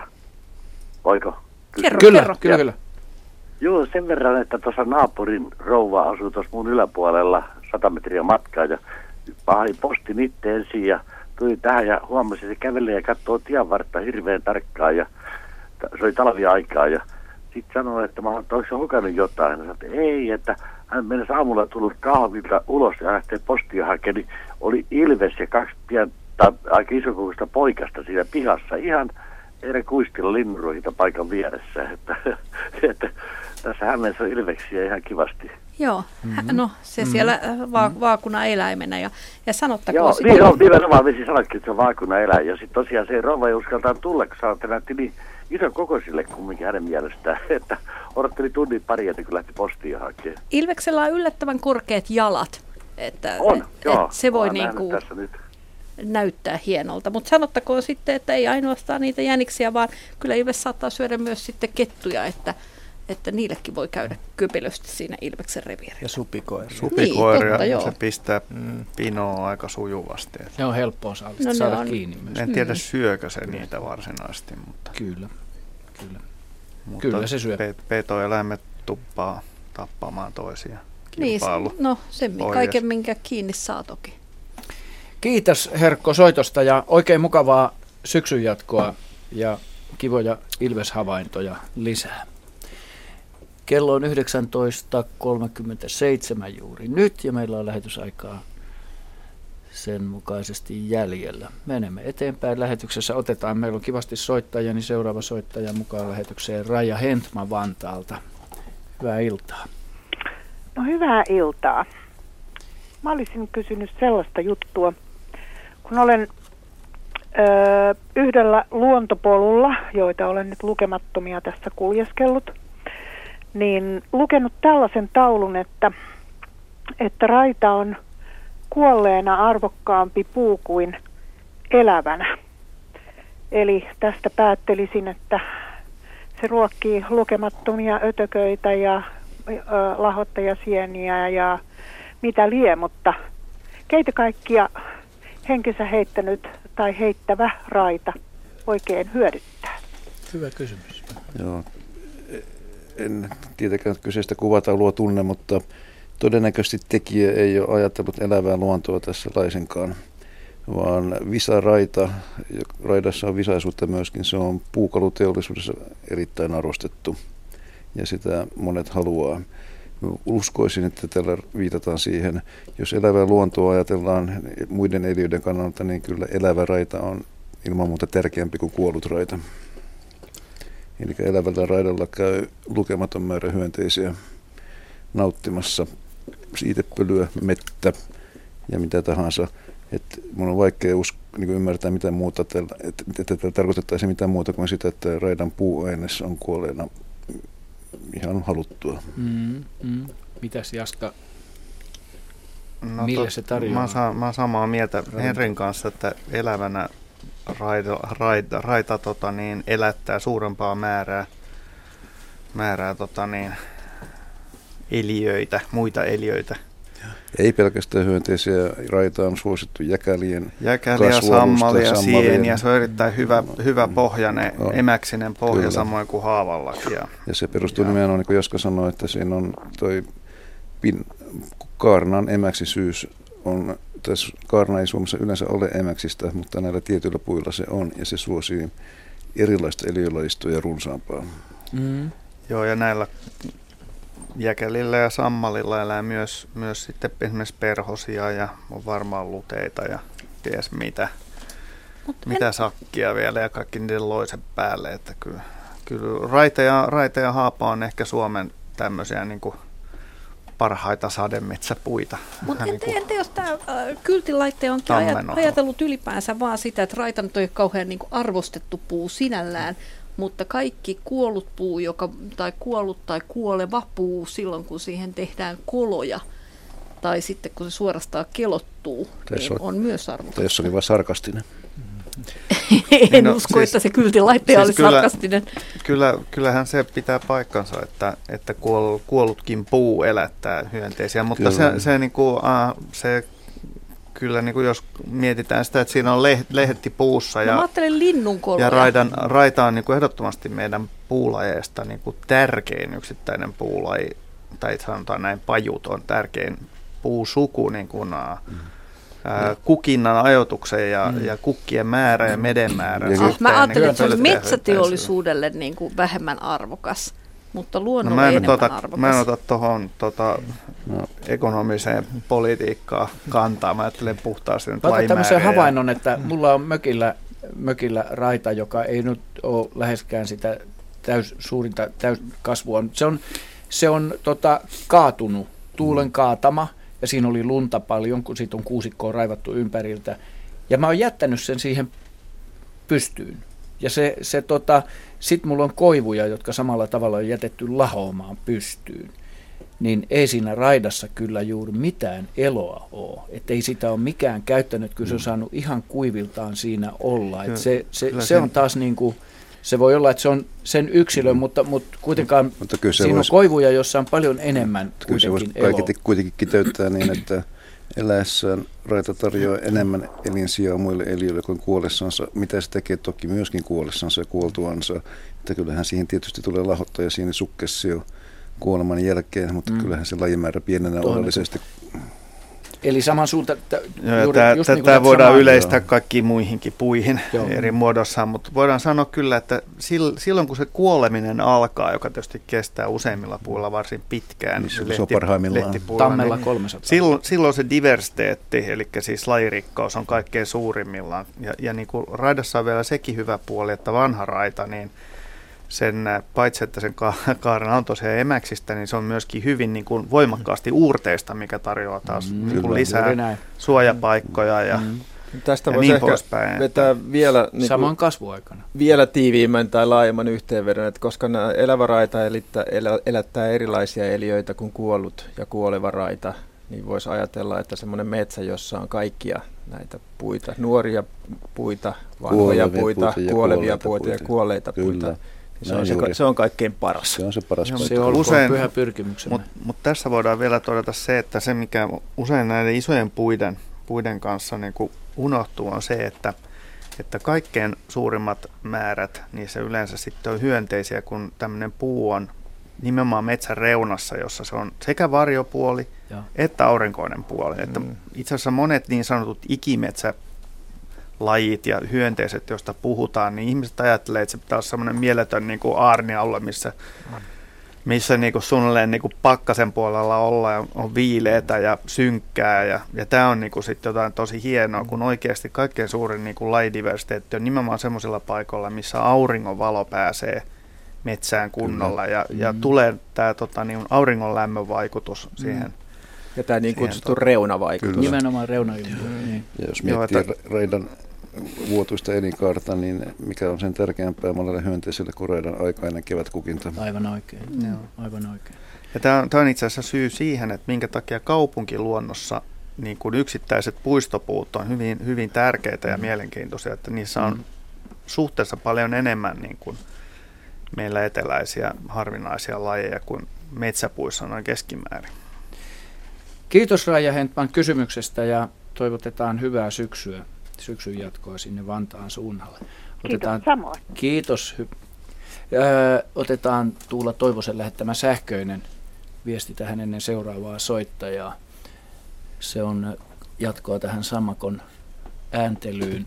Salaojien tarkistuskaivoihin tuli keväisin ilmeisesti kokoomakaivon kautta paljon sammakoita, kunnes erinäisillä tempuilla pystyin sen estämään. Nostin sammakot ylös pitkän seipään päähän kiinnitetyllä akvaariohaavilla. Kerran eräs ei loikkinut pois, vaan alkoi visertää hiljaa kauniilla äänellä kuin lintu. Ajattelin leikilläni, että se oli kiitos. Sammakot eivät lähteneet samaa reittiä pois, vaan pakkautuivat kaivoon ja yrittivät jopa kiivetä ylös.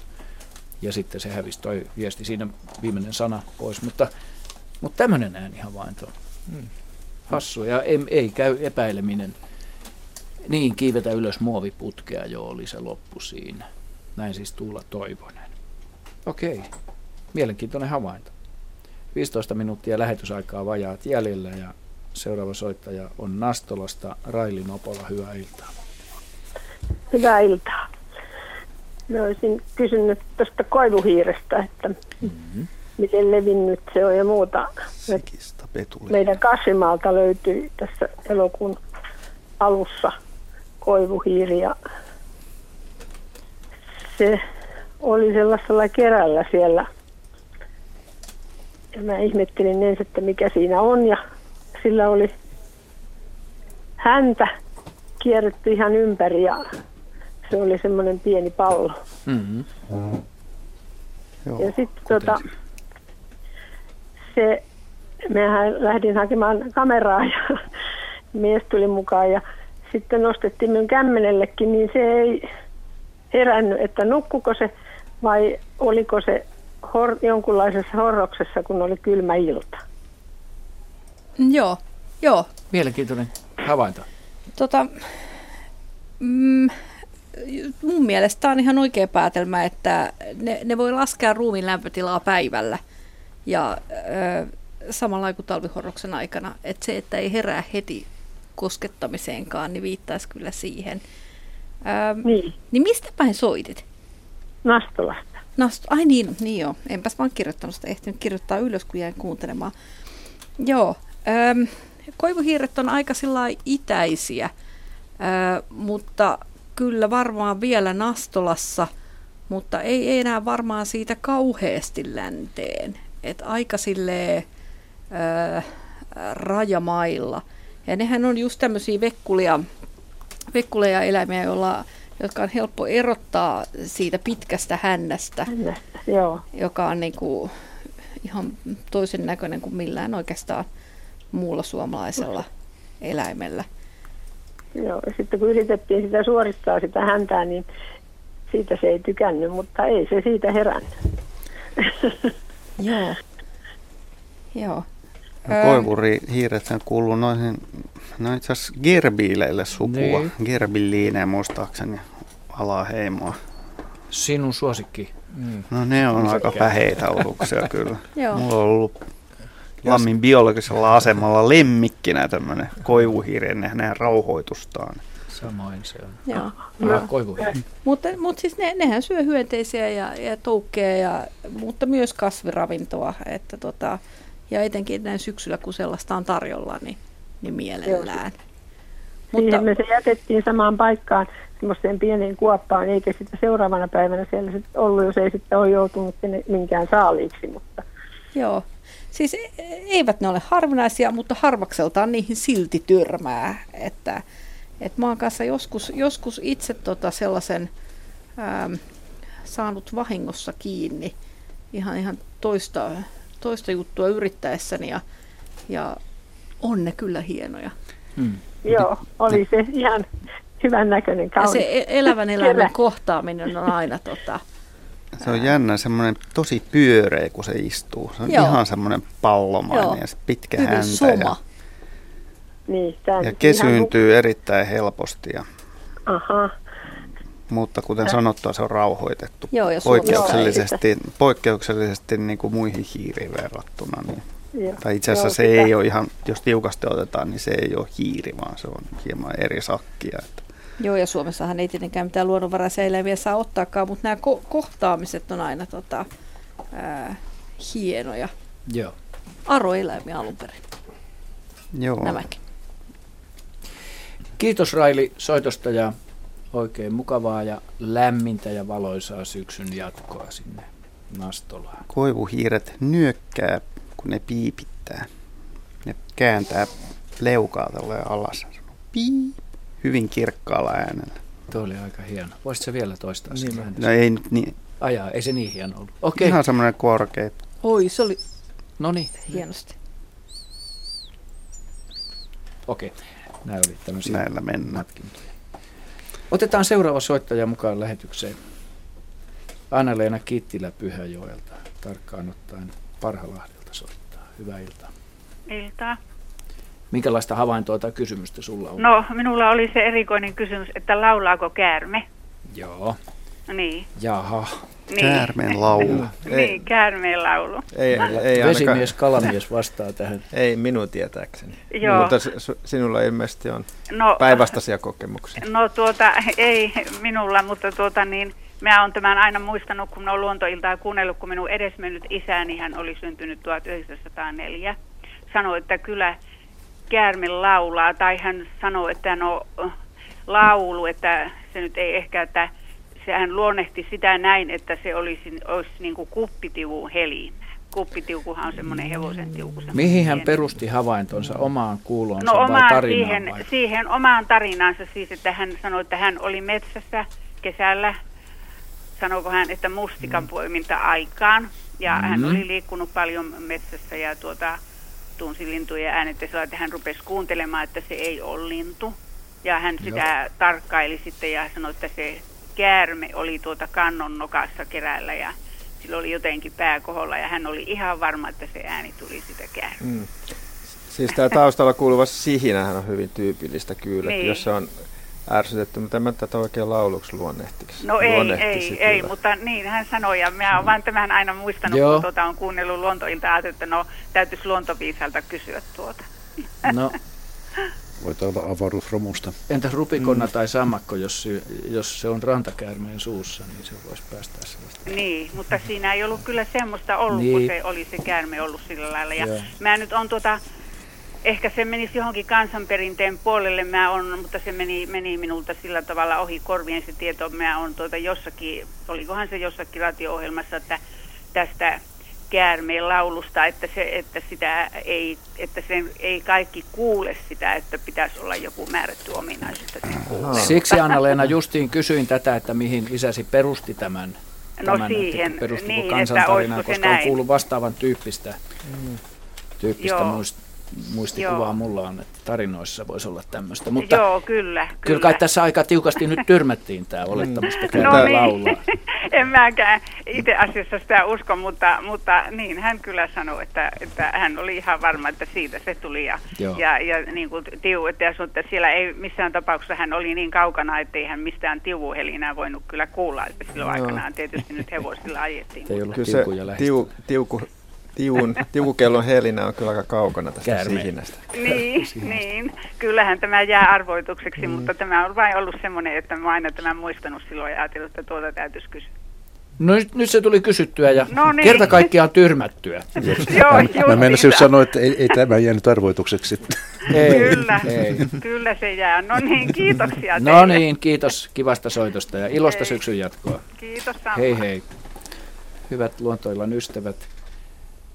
Meillä on seitsemän minuuttia vajaat lähetysaikaa jäljellä. Me ehditään ainakin yksi soitto ottaa tähän iloiseen iltaan. Juhani Annala, niin kuin käsitin oikein, Porista soittaa meille. Hyvää iltaa.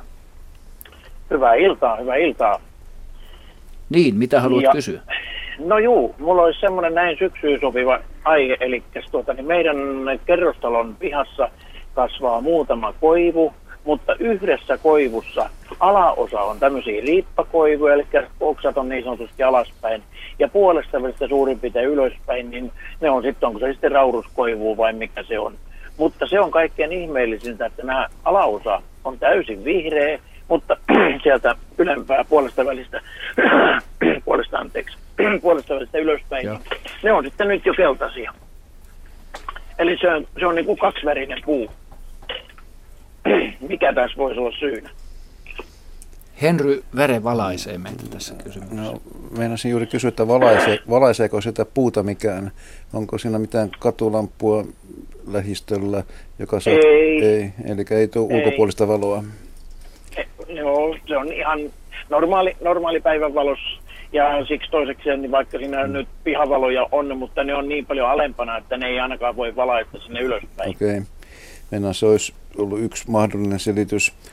Koivu tunnetaan kasvina, joka mä en tiedä, täällä miten hyvää suomenkista sanaa, mutta sitä pitää modulaarisena lajina. Eli se koostuu yksiköistä, jotka käyttäytyy toisistansa riippumattomasti.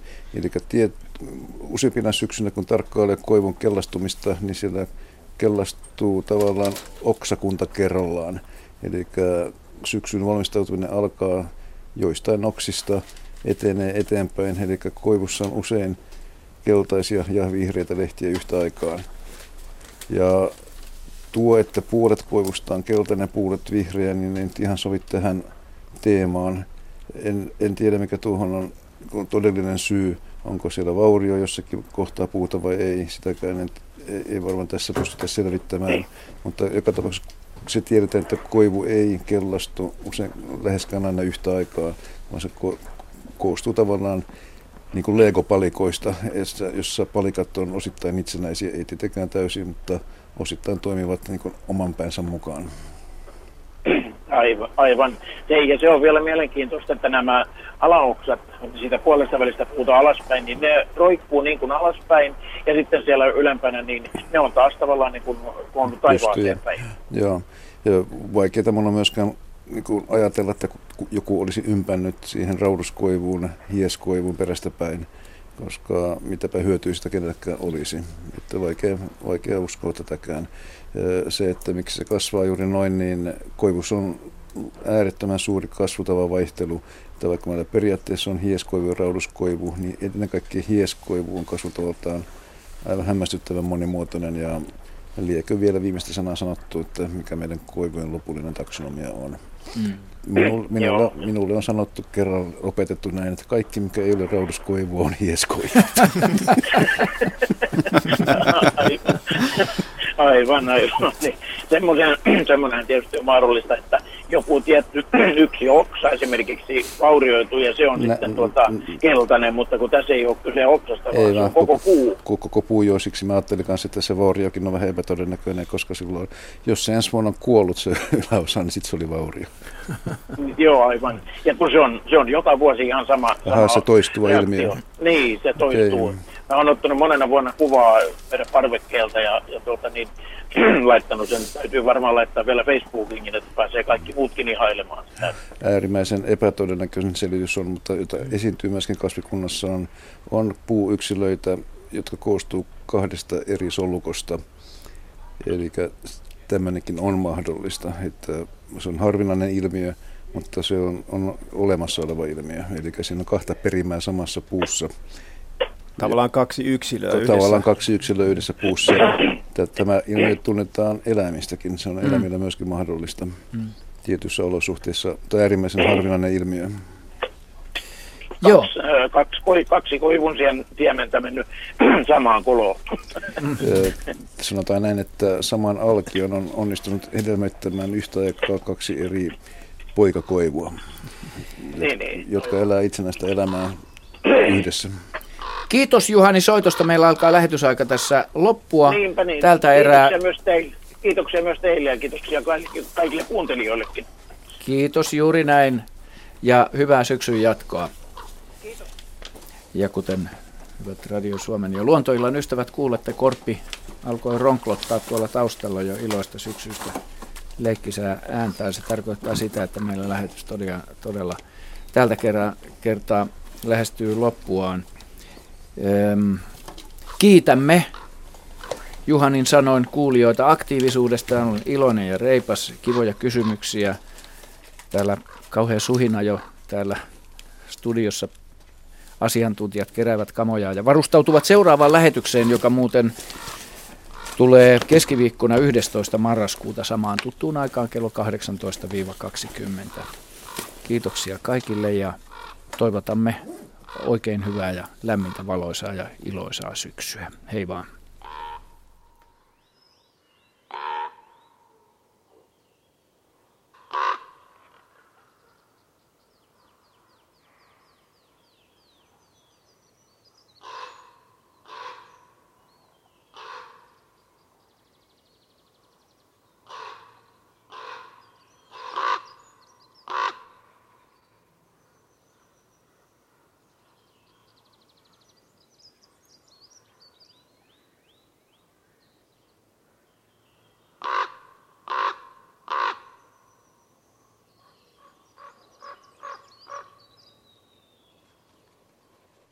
Yle, Radio Suomi.